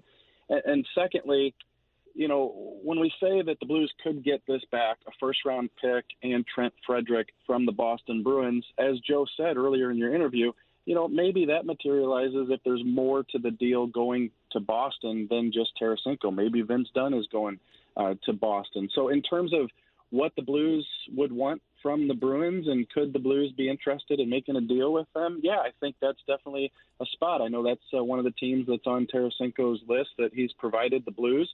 Um, they do have a couple players. You touched on DeBrusk, uh, was a good player earlier in his career hasn't produced uh, the last year or so. And then you have Trent Frederic, who's a much different player, uh, brings kind of that edge, that physicality. And, you know, if you can pry that first round pick away from the Boston Bruins, number 20 overall, the Blues need assets. I think that type of deal could work. And in the meantime, it frees up some cap room for Doug Armstrong to go into uh, free agency, and maybe that allows you to uh, to talk to Landeskog or to talk to somebody else on that left side. To me, the best deal for Tarasenko isn't going to to, to be bringing in an established player because I don't think you're going to get even value for that. I think it's going to be trying to find something where, um, you know, maybe maybe you get a, a lesser player, maybe you get a draft pick, a prospect, but you're able to use that cap space to better your team at a different position. JR, if you did make a package deal with Vladimir Tarasenko and Vince Dunn, does that need to get finished within the next three days? Well, I think it, it could, and it probably would benefit you to do that because then it would uh, make your protected list a lot easier, and you could protect more guys. So perhaps you don't lose an Ivan Barbashev if you're able to pull off that kind of deal in the in the next couple days. But you know, I always say this, but if there's one thing I've learned from watching Doug Armstrong work for years and years is, you know, I don't think he's going to be rushed into making an ill-advised Tarasenko deal or an ill-advised Vince Dunn deal just to get it done before the protected list. It could happen. I'm just saying I, I try to go on experience with Doug, and that's what I've seen from him. You know, he's not going to rush into uh, something like that. And then also one thing that he told me uh, and told the media a couple months ago that still sticks with me is, you know, don't trade a guy like Vince Dunn just to get something for him so that you don't lose him in the expansion draft. Because let's say you trade Vince Dunn for a second round pick, well, now you lose Ivan Barbashev in the expansion draft. Okay, well now you've lost two guys and you've got a second round pick coming back. So, you know, I, I would think that if you're going to trade Vince Dunn, the deal has to make sense from a hockey standpoint as opposed to just uh, not losing him in the uh, expansion draft. Right. The only reason I mention that is because I would imagine he would probably be the most um, interesting player for Seattle in the expansion draft. So you probably would lose him there. And after the protection lists are put in on July 17th, so I think that's Saturday, there's Saturday, a freeze yeah. on the roster, right? So you would right. you would basically eliminate any chance of being able to make that move with Vladdy and Dunn if you don't have that done by Friday evening, Saturday morning, right? Yeah, so the trade freeze will kick in and you won't be able to move them. But gotcha. you know, going back to to what I was saying is, you know, if if Doug Armstrong doesn't find the deal he likes with one or both of those players prior to the protected list, then he just makes the protected list what it is, and then tries to make a trade uh, with Tarasenko after uh, the uh, Seattle expansion draft. And if Dunn's gone, you know, Dunn's gone. So I don't think they want to lose him. I think they're going to try to do everything they can to not lose Vince Dunn. I- I'm just saying that I don't think there's going to be a rush to make a deal uh, just to, uh, to to make one and not lose him in the expansion draft. I, I think Doug's going to have different plans up his sleeve to tr- to try to prevent that from happening. Last thing that I wanted to ask you as a follow up was we're talking with JR here on 101 ESPN. Do you think there's any chance that they could try packaging up Vladdy Tarasenko and Torey Krug to Boston? I think there's a possibility. You know, there's so many endless things that, that you could ask, and you know, just trying to stay specific to your question there you know, Tarasenko's going to be on the move. Uh, Krug, you know, has it been perfect? No. Could he, by being with the team on a daily basis and, you know, uh, being around his teammates, being able to go out and enjoy himself, you know, fit in better and, and thus maybe lead to, to a better player on the ice? Perhaps that could happen, like we saw with uh, with Justin Faulk. But the one thing with Boston and Torey Krug, to your point here, is there's a reason they didn't sign him to a six or seven year deal for six million, six five.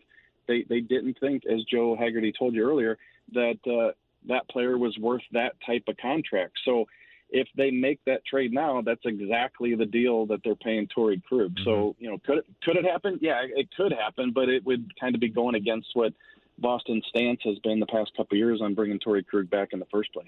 Interesting. JR, we appreciate the time as always, man. I know you're going to be filling in with us on Friday for an hour, so we're looking forward to that. Hopefully, we'll get some news between now and then.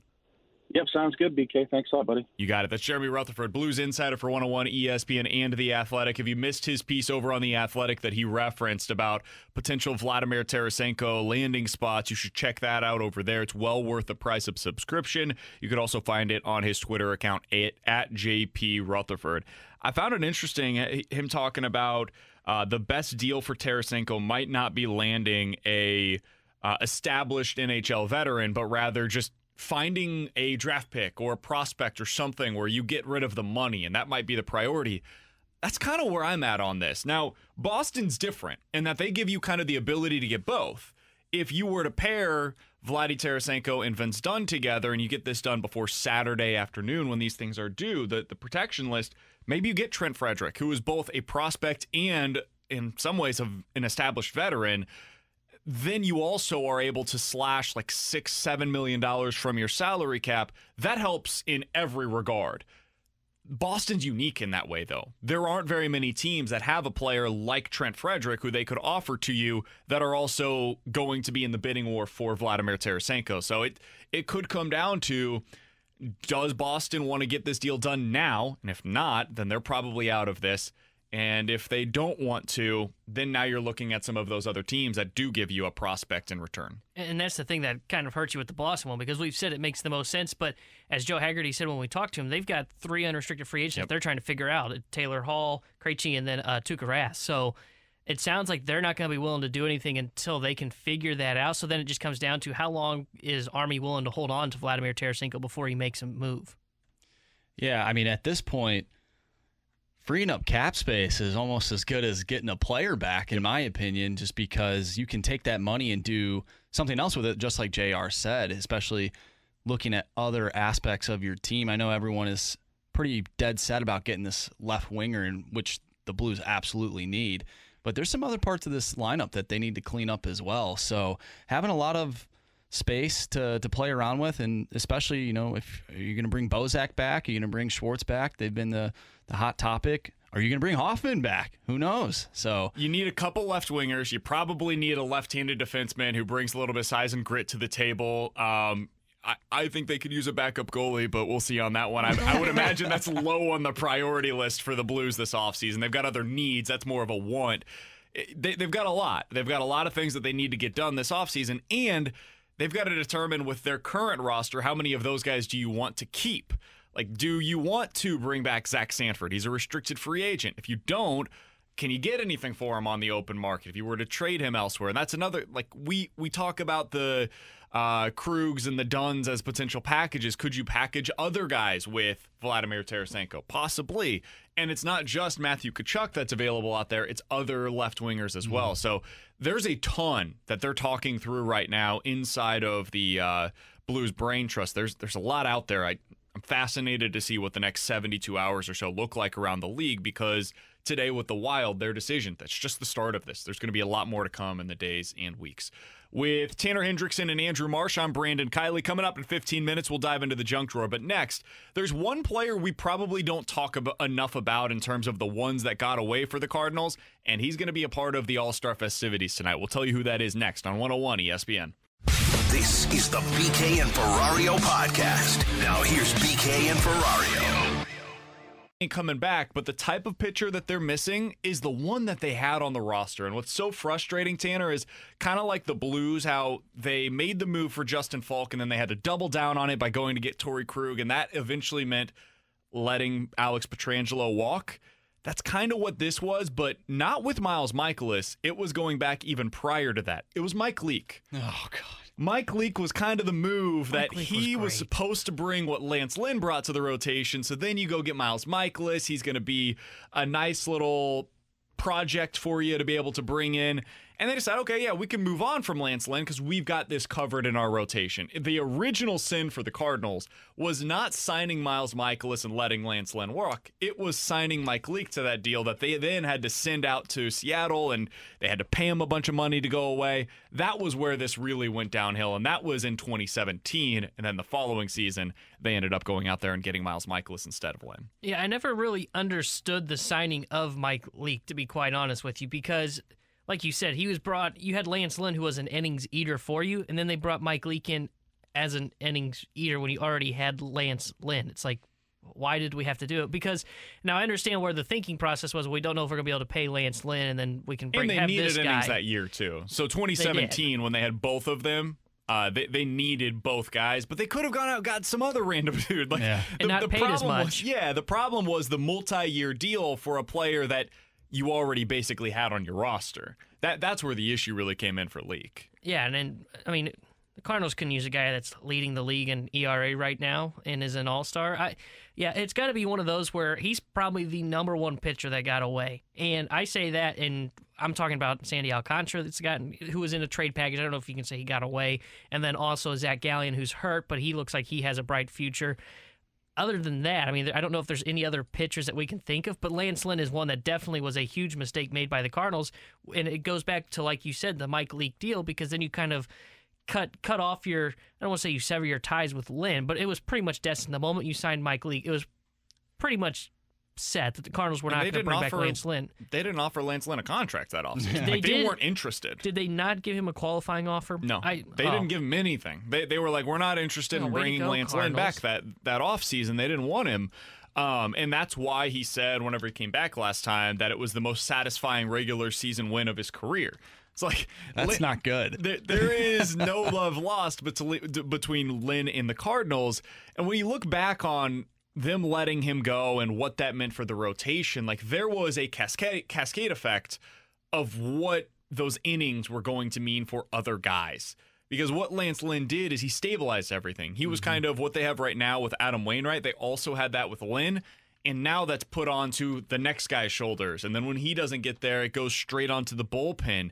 And that's that's the type of guy that they're missing right now. I don't know where they find that because it'd be great if he would come here. He's not going to. But the Cardinals need to go find their next Lance Lynn this offseason. That is the exact type of pitcher that they need. Unfortunately, there just aren't a whole lot of those guys available. Like the guys that throw 200 innings in a season don't hit the market and when they do it's probably because they're breaking down in some capacity. So that that's the type of guy they're they're missing and they let him get away for basically nothing. And that's what hurts about this one. You mentioned a couple of guys that, that have gotten away. At least they got something in return. Like they, what, they did offer him a qualifying offer that year. Lance he Lynn? Yeah, and he did decline it. And the guy that they selected with their pick, Griffin Roberts. The- which has been nothing. Yeah, I don't know where he's at. Let's see where he's at. He's in, is it Springfield? Yeah, he's in Springfield right now. Has an ERA of 40.5. Ooh. Not great. Um, I did 40? not. I forgot that they had offered 40. him the the qualifying offer. That's my mistake. But they they they needed to bring him back. And looking back, that they he ended up getting I think the three year thirty million dollar contract Yeah, after that is with what Texas. he signed. Yeah, and with Texas. He, he he's been great ever since. With Tanner Hendrickson and Andrew Marsh, I'm Brandon Kiley. Coming up in about 15 minutes or so, we talked a bit about this with Jeremy Rutherford. I want to do it again. What do the Blues do if they miss out on Landeskog and Tkachuk? Because those seem to be the clear cut top options for them. If they miss out, then what? We'll talk about that in about 15 minutes or so. But coming up next, we're going to dive into the junk drawer here on 101 ESPN. This is the BK and Ferrario podcast. Now here's BK and Ferrario. Let's open it up. The junk drawer with BK and Ferrario.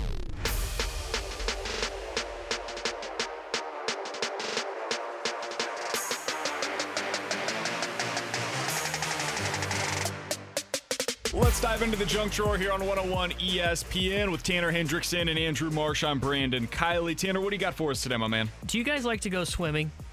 Of course. Oh, I think I, I was yeah. gonna say, I think I know BK's answer. He was just on the beach. Yeah, who- who doesn't? Last week. Well, how about this? In Dubai, they are opening the world's largest swimming pool, and it is 196 feet deep. It contains 14 million liters of water. And in case you're a little concerned about safety, 56 cameras for safety to monitor everything. 196 feet deep. The pool has a underwater film stu- studio, the largest of its kind in the region, and a media editing room, and also has a little game room where it has games in it, like uh, what are they called? Pac-Man game machines. Help me out, BK. I'm Arcade. struggling. Arcade. eh, no. Arcade room? Whatever. they- Foosball? well, they got foosball, but what what are the game machines called? Um, Arcade Pac- games. Oh, okay. Well, maybe I was overcomplicating things. I was like, what are you Uh, talking is there- about? what, do we need a thesaurus? I, I don't know, man. I don't know. But this opened up in Dubai, 196 feet. Guys, I want to go so bad. I love swimming 196 feet. Now, granted, you gotta I have can't scuba, scuba, gear man. on. I can't oh, do I it. can't either. But I would My definitely try for ears, this. it messes with me. I, I'm out.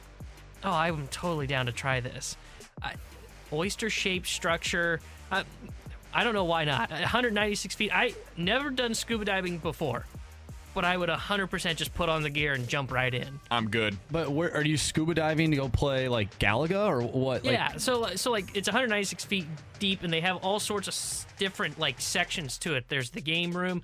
I also, if I remember It's basically correctly, like you know that uh, what's that place called? The the City Foundry that they're making here No. in St. Louis. You know what I'm talking about? Sure. Okay.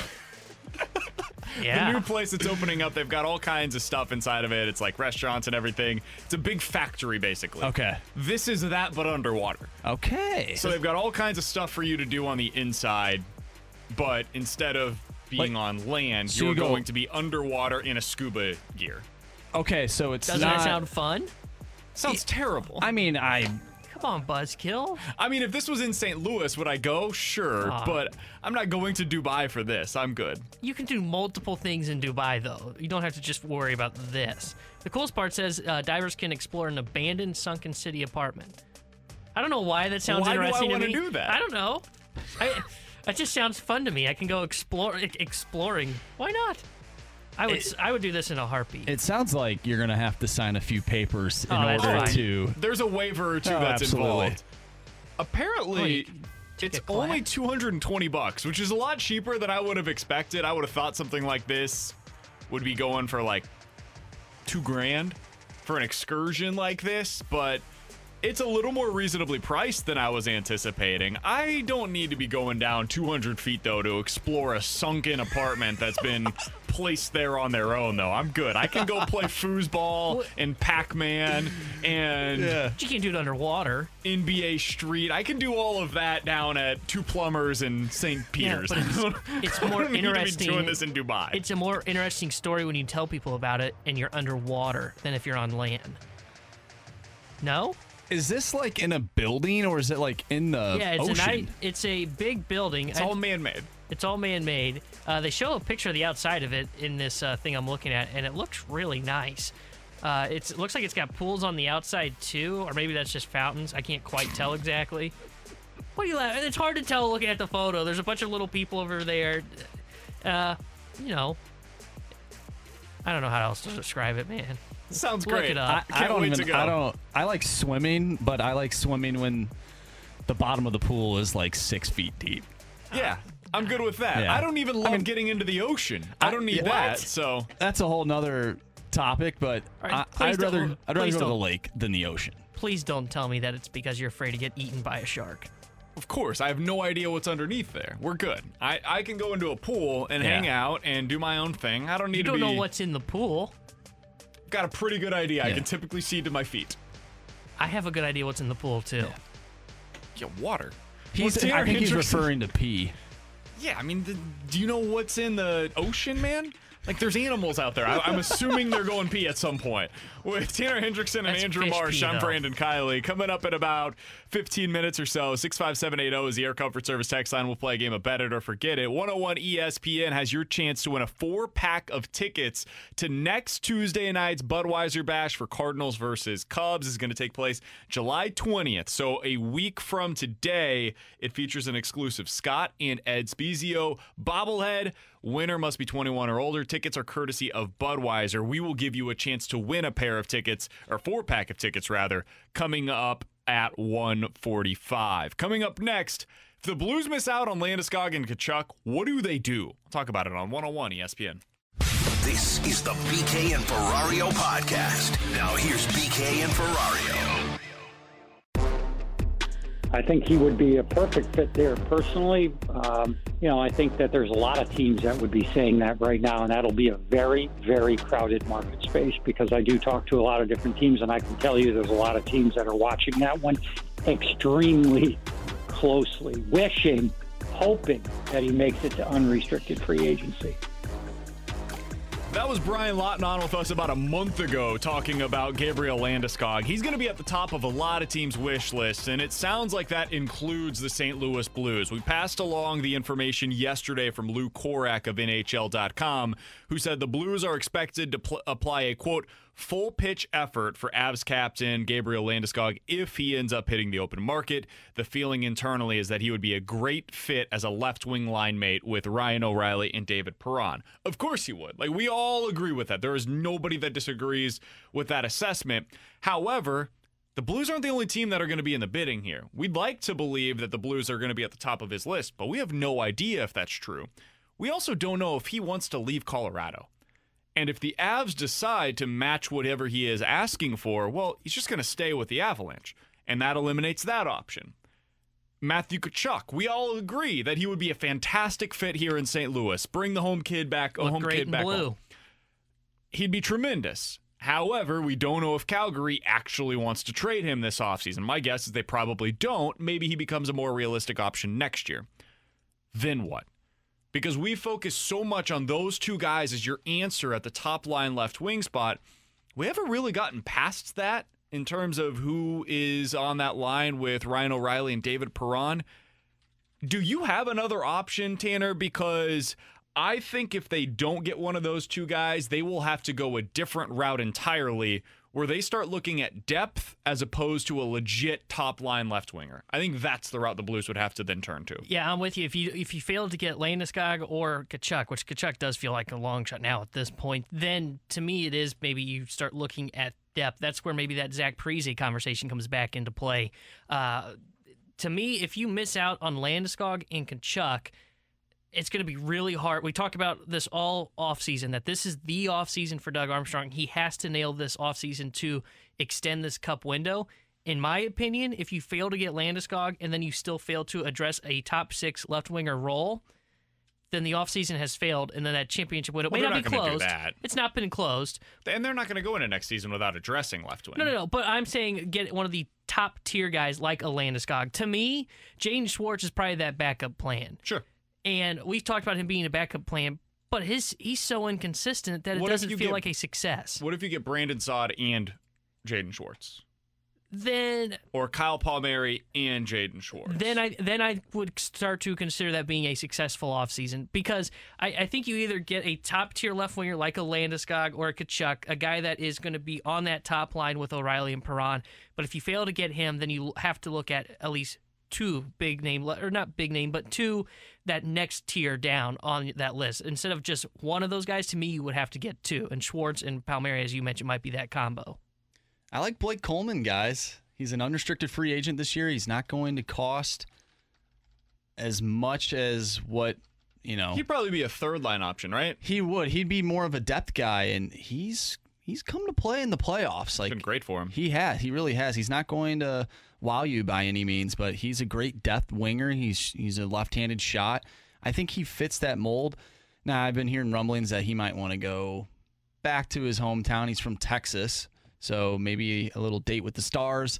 I don't know, but he's a name that I think Blues fans should look towards. Not saying they're going to grab him by any means, but he he's he's one heck of a player. Yeah, he he makes a lot of sense for them. I mean, we talked earlier today about Parise. He maybe he could be another option for the depth. I think if you don't get Gabriel Landeskog or Matthew Tkachuk, you have run out of options as legit number one options on that top line. Th- those are the two guys, and that's why we've talked so much about them. If you can't land one of those two players, that doesn't mean the Blues can't still make a Stanley Cup run next year. They can't be a Stanley Cup contending roster, but then it has to be done the way that it was in 2019 where you have four lines that you're rolling out consistently. What it means if you get Tkachuk or Landeskog is, man, you have one of the best lines in the NHL. Like mm-hmm. That's what you've just created with O'Reilly, Perron, and one of those two. If you don't have that, well, then whoever fills into that role has to be solid and they have to be defensively responsible. And then you need somebody to fill in on that second line. Maybe it is Jaden Schwartz that they end up bringing there. And you have to add another guy. Maybe it's Parise. Maybe it is Coleman, whoever your favorite player is that can be that third line left winger as well. And you're going to have some of these young guys that need to step up as well. So that it becomes more difficult if you can't land one of these top line left wing options, but it is still in play. I agree with your assessment, though, Tanner, that Jaden Schwartz is your backup plan right now. The problem is, I don't know if the timeline is going to allow for that. I think the timeline will require him to be the priority because if you don't get him re signed by this weekend, I would imagine you don't protect him. And then he ends up hitting free agency and can sign anywhere. And he might end up outpricing your market. He might end up getting elsewhere more than what you're willing to pay. And it becomes a decision for him. Do I take five and a half million dollars somewhere else or four and a half million to stay here in St. Louis? I don't know what his answer would be for that, but I would imagine he'd probably like to go get paid somewhere. And not only that, too, but it, let's say he does remain on the market and you fail on the Landeskog sweepstakes. You may want to bring Schwartz back on kind of that team friendly deal, like you're talking about, maybe a million dollars less than the market. But if you fail at Landeskog, then you may have to bump yourself back up to that price range. And to me, I don't know if the Blues want to do that because they've seen the inconsistencies in Jaden Schwartz. And he's been a good player for the Blues, don't get me wrong, but you can't have what you had last year where you needed someone to be a goal scorer. And I understand it was a difficult season for Jaden Schwartz with all the stuff off the ice. But you've seen it in the past too, where he just kind of disappears for a couple of games. And if you're going to sign him and he's that quote unquote backup plan for that top left wing spot, you're going to need him to be more consistent. And I just don't know if that's in Jaden Schwartz's game to where I'd be willing to bump up to where the market is that extra million dollars. 65780 is the Air Comfort Service text line to get involved in the show from the 618. Guys, you wouldn't have to protect Jaden Schwartz. You don't, but if you don't protect him, then Seattle Kraken would then be able to potentially select him and have exclusive negotiating rights with him. So it's up to the Blues as to whether or not they want to go that route. Somebody else said that the nice thing for them is that they feel confident that Doug Armstrong will address any glaring needs, unlike the other side of town with John Mozeliak. So Wow, 314. Come on, that's not oh, nice. Let's set aside the shot at Mo, the side swipe at Mo. I do think there's something to that. I think a lot of Blues fans are just going into this offseason saying they trust Doug Armstrong to be able to get this done. And I think I'm kind of there as well because if there's any general manager in hockey, president of hockey operations that I trust when it comes to a lot of moving pieces, it would be Doug Armstrong. And he's got a lot of moving pieces because it starts with this Vladimir Tarasenko situation. Mm-hmm. Where do you send him? And when does that happen? Does it happen before or after the expansion draft or the protection list at least? Then you've got the Jaden Schwartz thing that you have to get figured out. Do you want to re-sign him now and then protect him, or do you wait? You also have the Vince Dunn situation. Do you trade him now, or do you allow him to be selected potentially in the expansion draft? If you trade him now, well, now somebody else is going to be selected from your team. Do you want that, or do you not want that? Like, there are a lot of moving parts that all have to be answered, and this is why this week's so significant for the Blues by Saturday. Like the answers to a lot of these questions need to be in there by Saturday. And today, with the news coming out of Minnesota that they've decided to um, buy out the contracts of Parise and Suter, this is the start of teams starting to make some of those choices. So the Blues, whether it be today, tomorrow, later on this week, I think we're going to start seeing some of that from them as well. It's 113, your time check brought to you by Clarkson Jewelers, an officially licensed Rolex jeweler. Coming up in about 15 minutes or so, Benji Molina was on with us yesterday. He made some really interesting comments about the Cardinals offense. We'll react to that coming up at 1.30. But coming up next, 65780 is the Air Comfort Service text line for bet it or forget it. You give us something, we'll tell you if we're betting it or forgetting it next on 101 ESPN. This is the BK and Ferrario podcast. Now here's BK and Ferrario.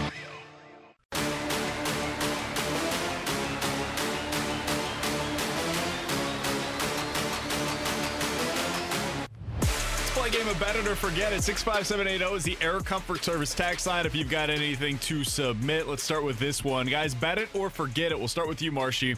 One of the two Minnesota Wild players bought out earlier this morning will be Blues by the start of next year. Bet it or forget it. Oh man, I'm glad we're going to him first. Oh, you know, I'm gonna forget it. Actually, I actually don't think that they will sign. This is it. I don't think they will. I think I want them to, but I I got to go with my head here, not my heart. I don't think they will sign. I'm gonna bet it. I think Zach Parise makes too much sense. Does he not? Put him in on the bottom six, possibly. I, I'm thinking. Maybe I'm, you know, thinking too much here. Could he be the guy that could be an Alexander Steen kind of veteran presence? Sure. He's got. He's a left-handed shot, if I'm not mistaken. Mm-hmm. He'd be on your bottom six, probably on your third line. I, I don't see why not. He's going to be paid the minimum more than likely. I'll bet it. I think the Blues take a run at Zach Parise. Makes a lot of sense. I actually think Suter might be the one that makes even more sense, though. But it would come down to them being able to. You probably have to trade Vince Dunn and maybe find a way to either trade or expose and get uh, Scandella uh, selected in the expansion draft as well. You probably have to lose two of your left defensemen. That's kind of why I don't know if that one to Suter's the work. guy because Yeah. I just don't know if they can move on from Scandella. And and we talked about Krug earlier. Is there a possibility? I just don't know if they move on from either one of those guys. That's why I'm a little hesitant on Suter. That's fair. Uh, better to forget it, guys. And by the way, I think I will go ahead and forget it just because I think there's a lot that goes into this, and I would imagine those players are going to want to find a home sooner rather than later. So I'll go ahead and forget it, but both make a lot of sense for this Blues team. Better to forget it, guys. Army will slightly overpay, and Gabriel Landeskog will end up in St. Louis for the start of the 2021 season. Army will slightly overpay for Landeskog, and he's going to be a blue for the start of next season. Is this based on him not signing with Colorado? Right. Yeah, I'll bet it, man. I, you can pay him whatever you want. I don't care.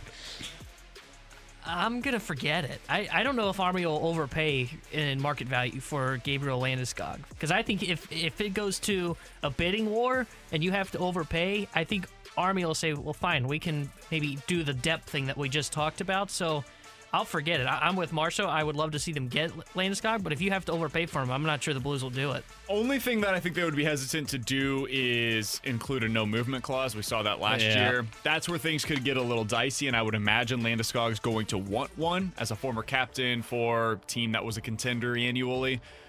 So I'm going to go ahead and forget it from that perspective. The other thing to keep in mind is as much as we've talked about Matthew Tkachuk this offseason, if he is a realistic option next year, and I think he will be next year, mm-hmm. I don't think you're going to want to do anything that will hinder your ability to be able to go get Tkachuk next year. He's going to be costly. You're not going to get him for cheap, monetary, mo- money wise. He's going to sign for probably eight, eight and a half million dollars per season. If you've got Landeskog already on the books for like seven ish, that'll make it a little difficult to be able to bring both of those guys in as left wingers. You're paying $15 million for your top two left wingers per year. That's a lot of money. So I'm going to go ahead and say forget it. If he signs here, I think it'll be for right at or below market value, not more than what, what you would expect him to get. 65780 is the Air Comfort Service tax line for Better to Forget It, guys. Better to Forget It. Doug Armstrong is able to trade Vince Dunn, and we'll hear an announcement before Saturday. Hmm. Army trades Vince Dunn prior to the expansion draft and prior to the protection list coming out on Saturday. I'm gonna forget it. I, I think he's gonna be the guy that they can't move, and then they're gonna lose him to Seattle for nothing. I, I just feel like if we were gonna ha- have a move on Vince Dunn, I feel like we'd be hearing more about it. We kind of heard the speculation in the season about they're putting him on the block, possibly looking to move him. We haven't heard anything, and it kind of makes me wonder if when those rumors started to kind of pop up into in the middle of last season, if there wasn't a lot of people that wanted to pay what the Blues value Vince Dunn as. So that's kind of why I don't think they can get a deal done, and that they'll end up exposing him and then possibly losing him to Seattle. So I'll forget it. I'm going to forget it too. I think Vince Dunn is the move for the expansion draft because, like what JR was saying, you get rid of him, then that's one less player that you can protect, essentially, or not protect, or you know what I'm trying Yep. to say. And that becomes maybe Ivan Barbashev, who you kind of want to keep because he's done really good things for you in the past couple of years. And you have that kind of player in Vince Dunn already. You have Torey Krug. You have Justin Faulk. What was our problem this year? It was our defense and how they couldn't, you know, box guys out in front of the net. We already have a couple guys that can put the puck in the back of the net from your blue line. I don't think you need to go in that direction. And you already have a couple other guys in your system that can basically do what Vince Dunn does now or what he's been doing. You have Jake Walman, you have Scott Perunovich, who are offensively minded. So I, I think he gets exposed. I really do. I'm gonna bet it. I think they for I think they're able to find a landing spot for him. I think they get a first round pick in return. Somebody says, you know what, we need a player that is similar to what Vince Dunn brings skill set wise. I think they're willing to overpay a little bit compared to what you'd expect. The Blues get a first round pick, and then they're able to flip that later on for another deal. So Put, I it, think on, they're put it on the board. no, Not not that not that confident in Oh. it. 65780 is the Air Comfort Service text line for Bet It or Forget It. Guys, Rob Manfred made some statements earlier today, both about some of the rule changes that could be in effect. It sounds like the seven inning double headers are going to be gone. I knew I liked Rob. The ghost runner on second for extra innings is likely going to be gone next year. The DH is likely going to be in next year for the guy. National League. Rob Manfred also said Las Vegas is a quote viable alternative for a major league club, and there are other viable alternatives as well. But I have not turned the A's loose to explore. He also added that this quote is not a bluff, and thinking about this as a bluff is a mistake. better to forget it. There will be a baseball team located in Las Vegas within the next five years. Bet it. This is the, to me this is the easiest one we've had today because I to me baseball would be crazy not to get a team in Vegas. It is the up and coming uh, sports city. You've got the sports gambling world is kind of hitting that place home gambling there. We've seen uh, the Oakland Raiders go from there, so you have kind of that connection. And Nashville was talked about as being a expansion city. I, I to me, you have if you're Major League Baseball, you have to get rid of not sorry, not get rid of, but you have to figure out something with Oakland and Tampa Bay. Two teams have been looking for uh, trying to build new stadiums. There's not been much traction. Oakland moving to Vegas would make a lot of sense, in my opinion. So I'll bet it. I, I think the Oakland A's will be in Las Vegas. What was the number five years? Yep. I, I think it'll be within five. I'm going to bet it too. I told you guys, I think Las Vegas is the new Los Angeles in terms of bringing teams and trying to get revenue because, like you said, sports gambling is becoming a thing. You already have the NHL, the NFL is there. A lot of big cities, they have the big three or part of the big three of the big four sports. So, plus you have three of some of the biggest players in at least that I can count on the you know the top of my head: Joey Gallo, Kris Bryant, and Bryce Harper. They're all from Nevada. They all played with each other or against each other in some capacity. We forgot one, Brad Thompson. Oh Good oh point. my goodness! Former former superstar as well. I'm just gonna I'm gonna find the door real quick. I'm going to bet it as well. I think this one makes all the sense in the world. I think it probably ends up being the A's that go there, and then we'll see what happens with Tampa. They're Sounds going to like end up Montreal. moving somewhere, but maybe we'll we'll see what happens with them. The one that is easy though, this one makes too much sense not to happen. So I fully expect that it'll take place. Five years seems like a pretty good timeline. These take a little longer than you would expect them to. But I think that, yeah, the Oakland A's will eventually end up playing as the Las Vegas A's or Aces. Maybe they switched their name a little bit. With Tanner Hendrickson and Andrew Marsh, I'm Brandon Kiley. Last one here for you guys, really quickly. Let's get this one in before we get to the other side. Better to forget it. Joey Gallo is a Cardinal by August 1st. Forget Joey Gallo, a Cardinal by August 1st. Forget it. I, I'm going to forget it too. I don't know if the Cardinals make that big a move at the trade deadline. I don't think the Cardinals need somebody like Joey Gallo. I think they have Joey Gallo on their roster already. His name's Tyler O'Neill. Unless So- Joey Gallo is a relief pitcher in the next couple of weeks, I don't think the Cardinals Oh, will maybe, be getting him. Maybe he could pitch. He can throw. I don't know if he could pitch, but he can definitely throw. Hey, if Matt Carpenter has an ERA of zero on the mound, I would not put it past Joey Gallo to be a great pitcher. The nice thing for Gallo is he's a left-handed option, so he helps you from that regard. But I, I just don't know if that's the kind of move that they're going to get. The other thing is he has he has reverse splits a little bit, so I I don't know.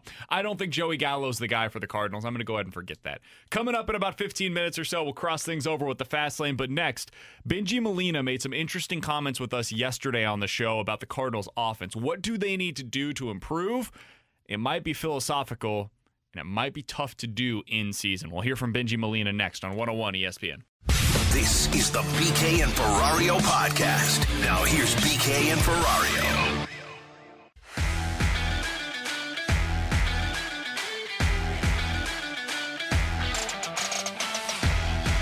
That's Tanner Hendrickson. He's Andrew Marsh, and I'm Brandon Kiley. We'll cross things over with the fast lane coming up in about 15 minutes or so. But we talked with Benji Molina yesterday, the brother of Yadier Molina, and of course, a two-time Gold Gold Glove winning catcher as well in his own right.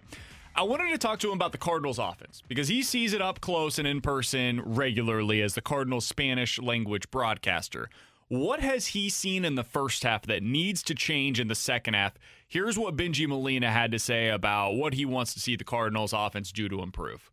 let me tell you my my feel. Let me tell you my, what I think. If every every hitter in that team, and we've seen it, and and we've seen it. If every single guy, doesn't matter who it is, stays inside the ball and use the big part of the field more, and try to hit line drives instead of fly balls.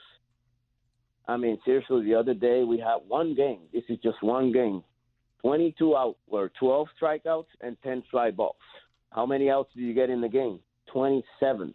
So that gives you five outs to work with because you're either striking out 12 and fly ball, which is a lot. We all know that it's a high percentage being caught. I think I really do believe that these kids, all of them, stay inside the ball and that doesn't mean right-handers go to the opposite field. It doesn't. It doesn't mean that. It means stay inside the ball. Use the big part of the field. Hit hard ground balls. Hit take line drives. I really, really do believe that it will make a big difference on the off. It's interesting to hear him talk about that because I think when we when you look at the players that are on the roster, you would assume the Cardinals are a line drive team. They're not a a home run team. They are gap to gap, hit a lot of doubles, play with speed. And yet when you look at their line drive percentage on the season, they're in the bottom third of the league. When you look at what they're doing in terms of their strikeout rate, this is the only place, and far be it for me to do this, but uh, the only place that I will disagree with Benji a little bit on is the strikeout numbers.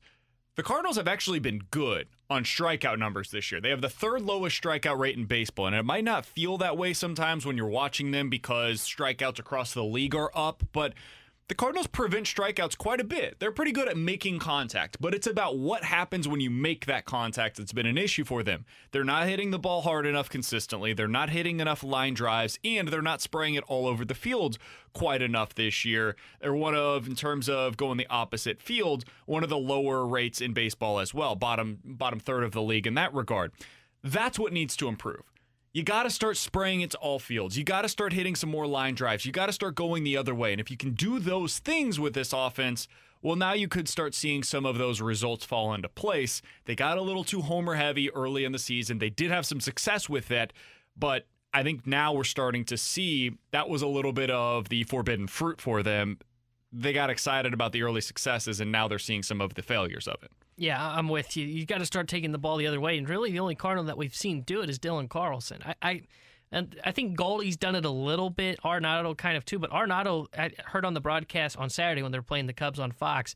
They're saying how Arenado's pulling the ball more this year than he did when he was in Colorado, and I think that's probably true. If I think about it, most of Arenado that I've seen, it looks like he's trying to pull the ball more. So, uh, the this team is built to be a gap to gap team, as you mentioned. I am still all in on the fact of the matter that it's all about slug, baby, but this team's not built to do that. Yeah. This team has to take a different approach.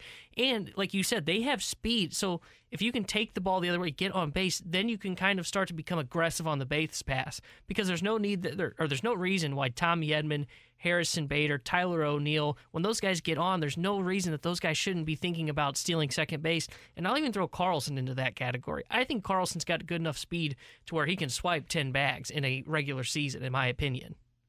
I think that's just a byproduct of what baseball has become. It's become the the big home runs, and when you don't get that, well, you're probably going to strike out. But what we've seen in the past is you put the ball in play, good things happen. It's just like in hockey. You get the puck on net, good things happen. So, I mean, like I said, it's just it's kind of like a byproduct of what baseball has become over the past couple of year, the, years. The tough part, though, is how do you change it? How, how do you get back on track? Because it's easy to say, hey, you, you line drives, stay inside of the ball, make sure that you're hitting the other way. All of these things are great. But then we talked with Benji Molina about this yesterday. What kind of adjustments can the Cardinals make, and how difficult is that to do in season for them? Marshy, let's throw into a cut. Benji Molina on the Cardinals making adjustments uh, and then going straight back to what they had done previously. I'm kind of like an old school guy where I like to spread the ball around. I like to to to touch the ball. I like to hit the ball. I like people in my lineup who can do hit and run, so I can do things. I like guys who can sacrifice uh, and at bat for my team uh, move the guy over, uh, sacrifice anything to get that guy in. I like that stuff, you know. And, and these days, you don't see it in, in baseball overall. So I don't know, man. It's hard for me to to see that right now uh, because they show you flashes, but then they go back to the same uh, same old way. So it's it's very difficult. That's the thing. It's tough for this team to be able to make these adjustments midseason if they were able to, well, then of course you come out in the second half and you just start spraying the ball all over the field, and this offense is going to look exactly like we expected it to coming into the season. The problem is not that easy This is more of an off-season thing as opposed to an in-season adjustment that they can make. So when you watch them coming out in the second half, I expect the offense to look kind of similar in terms of stylistically to what we saw in the first half of the season. Is that what you're expecting as well, Tanner? Yeah, that's that's what I expect because it is just too difficult. There's a reason why they say you do this certain thing in the off season. It's because you have time to kind of work on it. There's no pressure of a game that's there. There's no pressure of we have to win tonight you can't do that in the regular season. You're not just going to flip the switch and then there it is. We're starting to hit the ball the other way. It's going to be a philosophy change that's going to have to occur in the coaching staff and in the players once you hit the off season. So I'm with you. I do not expect to see a whole lot of change from the offense uh, coming into the second half. I agree. It, it really is a philosophy thing within the clubhouse, within the organization itself. And that just doesn't change overnight. And if you're going to do that, you're sort of going against the grain of the rest of the teams in the entire league. Because like like we've talked about, it's the MLB is kind of focused on getting the big fly, getting, you know, getting those big guys up there and just mashing home runs. And that's what the excitement has been. But this isn't just a, thing you change overnight. But it seems like the Cardinals kind of need it to change overnight. They definitely do. So this begs a question like if you can't change the trajectory of your offense the rest of this year, then what can you change? And what is on the line for the Cardinals the rest of the season is something the Fast Lane talked about about a little bit yesterday. I thought it was interesting. I don't think there are a whole lot of stakes for the Cardinals the rest of this season. And that might sound strange to say, but think about it kind of objectively through the prism of the owner or the president of baseball operations. Like nobody's getting fired after this season, in my opinion. I don't think I think the Cardinals have made it pretty clear they're all in on Jeff Albert, whether we agree with it or not. I think they're all in on it. Mike Shildt is not getting fired after this season, even if the Cardinals were to go like 83 and 79 and miss out on the playoffs. John Mozeliak certainly is not going anywhere. He is secure in his job. So then you look at the player level. Well, who are the guys that are really at risk of losing their everyday spots? Maybe Paul DeJong, maybe. Other than that, Can there's I, not a whole lot of them. Can I throw one? I don't know if he. To me, he'd lose his everyday spot possibly, but he would definitely still be on the team. I think Tommy Edman. I, the more I see Tommy Edman, I, I love him defensively at second base, but I don't know if he's an everyday player to put in your lineup. If you can have an upgrade, and I don't know if Gorman will be ready or not, so I don't want to just throw out, oh, Gorman's the second baseman to start next year. But if you can find maybe a middle infielder that can kind of step in, and then you can slide Tommy Edman to the utility role to where he's maybe your fourth outfielder, and then your backup shortstop, second baseman, third baseman, hell, maybe even your backup first baseman. I, think Tommy Edman's kind of playing in the second half of this season to prove that he's an everyday player because you look at his numbers. And I mean, we talk about him. We say, "Oh, he, you know, he's looked okay at the plate. 258 average, okay. It's the on, base, is the killer. Problem. It's below 300 right now, and his OPS plus is 89, so he's below league average. Now, I don't expect his slugging to be high up there, but I do want to see Here's the on base percentage go up because he's supposed to be a leadoff hitter. Here's an OPS for two different players. You tell me who you think they are. One, 671, the other, 672. Any guesses on who those two guys okay, are? I'm going to go 671 is Paul DeJong. What's a 672? I'm going to assume Tommy Edman. It's the opposite. Tommy wow. Edman's OPS on the season is one point lower so far this year than Paul DeJong. Now, his batting average is significantly higher. His on base percentage is roughly right around the same area, but Paul DeJong has been better in the slugging percentage department so far this year. And we all look at Paul DeJong as having a terrible offensive season. He's been really struggling at the plate. That goes to your point, Tanner, of okay, we we view one through the prism of he's really struggling. The other, we feel pretty good about what he's done so far this year. I think a lot of that was because of the start that we saw from Tommy Edman. I think he's going to be a regular either way for them next year. It could be a question of is he starting every day at second base or is he a utility guy where he plays somewhere every day, although it may not be at second. That's up in the air, in my opinion. But this is just a, a situation where the Cardinals, while having a lot on the line this season in terms of the playoff spot and how fans feel about the team, I don't know how many guys have a whole lot on the line in terms of what their future holds in St. Louis. So it's it's a weird dynamic that's taking place right now. With Tanner Hendrickson and Andrew Marsh, I'm Brandon Kiley. Coming up next, we'll cross things over and we're giving away a four pack of tickets to Tuesday night's Budweiser Bash for Cardinals versus Cubs. You'll have an opportunity to win those, that four pack coming up next on 101 ESPN. This is the BK and Ferrario podcast. Now here's BK and Ferrario.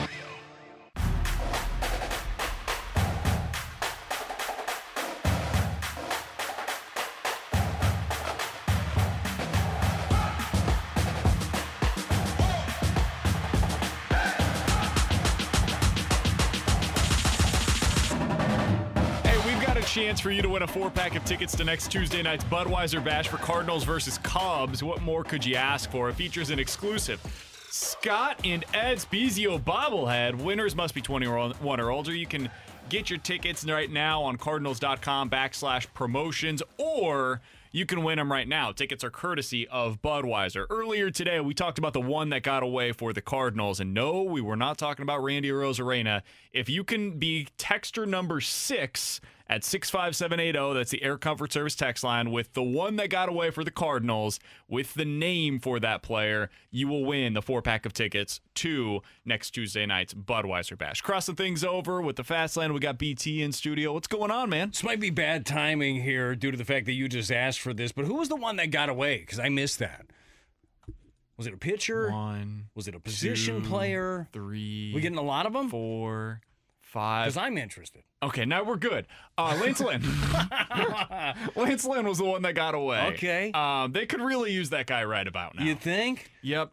Yeah. Yeah, you look back on what they needed over the last few years and what he provides, which of course is innings.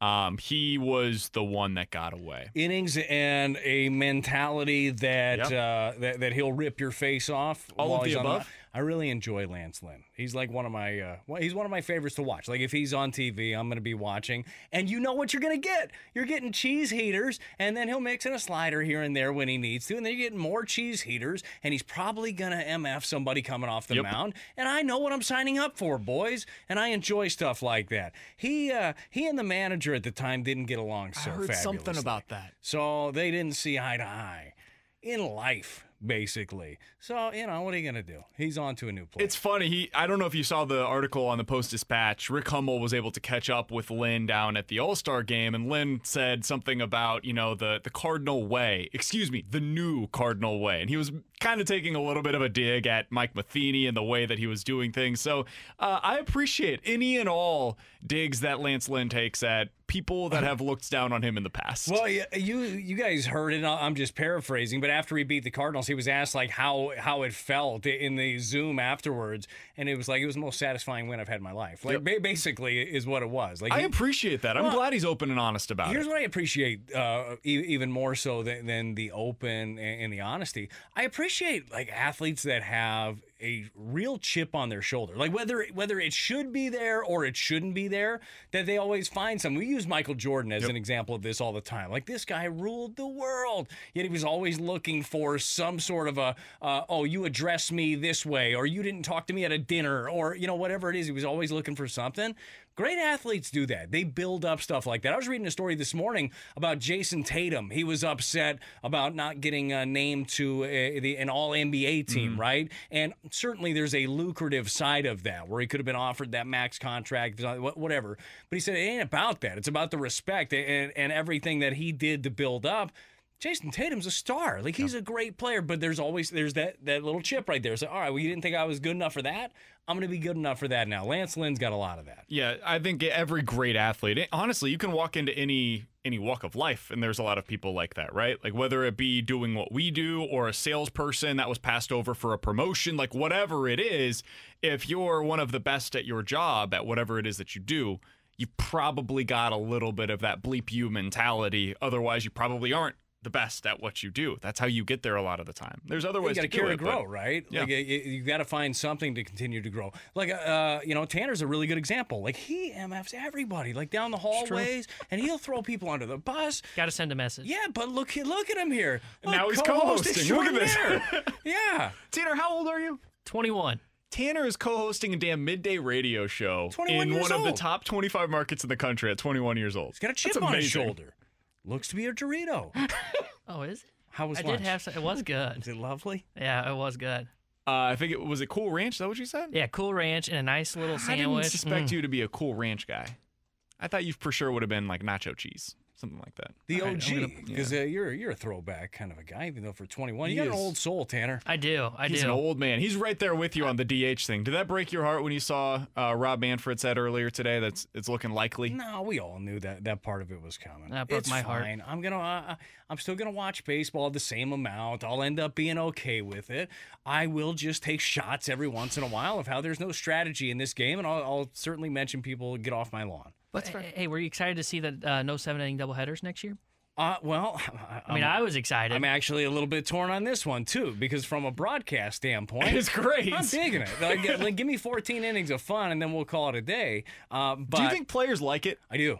I do. I, I would have kept that. That would have been one. Th- that's probably the one thing that's been implemented during the pandemic that I'm like, I think that had some staying power. Yeah, I wish they would have kept that around. I, I think they like that one, but but at the end of it, right? We play nine innings. We play nine innings all the time, so it makes sense to be able to go back Sure. to it, especially as COVID protocols are lifted. Who won the tickets? Hey, huge congrats to Scott from Cuba, Missouri. Uh, he says he listens every day. I don't know if I believe him. I think he listens to the Oh, mornings and afternoons every day. Uh, he won the four pack of tickets to next week's Budweiser Bash. Hey, BT, what's coming up today on the Fast Lane, Man, man? we got all kinds of good stuff. Look, we'll break down All Star festivities, but the one you don't want to miss today, 4:30.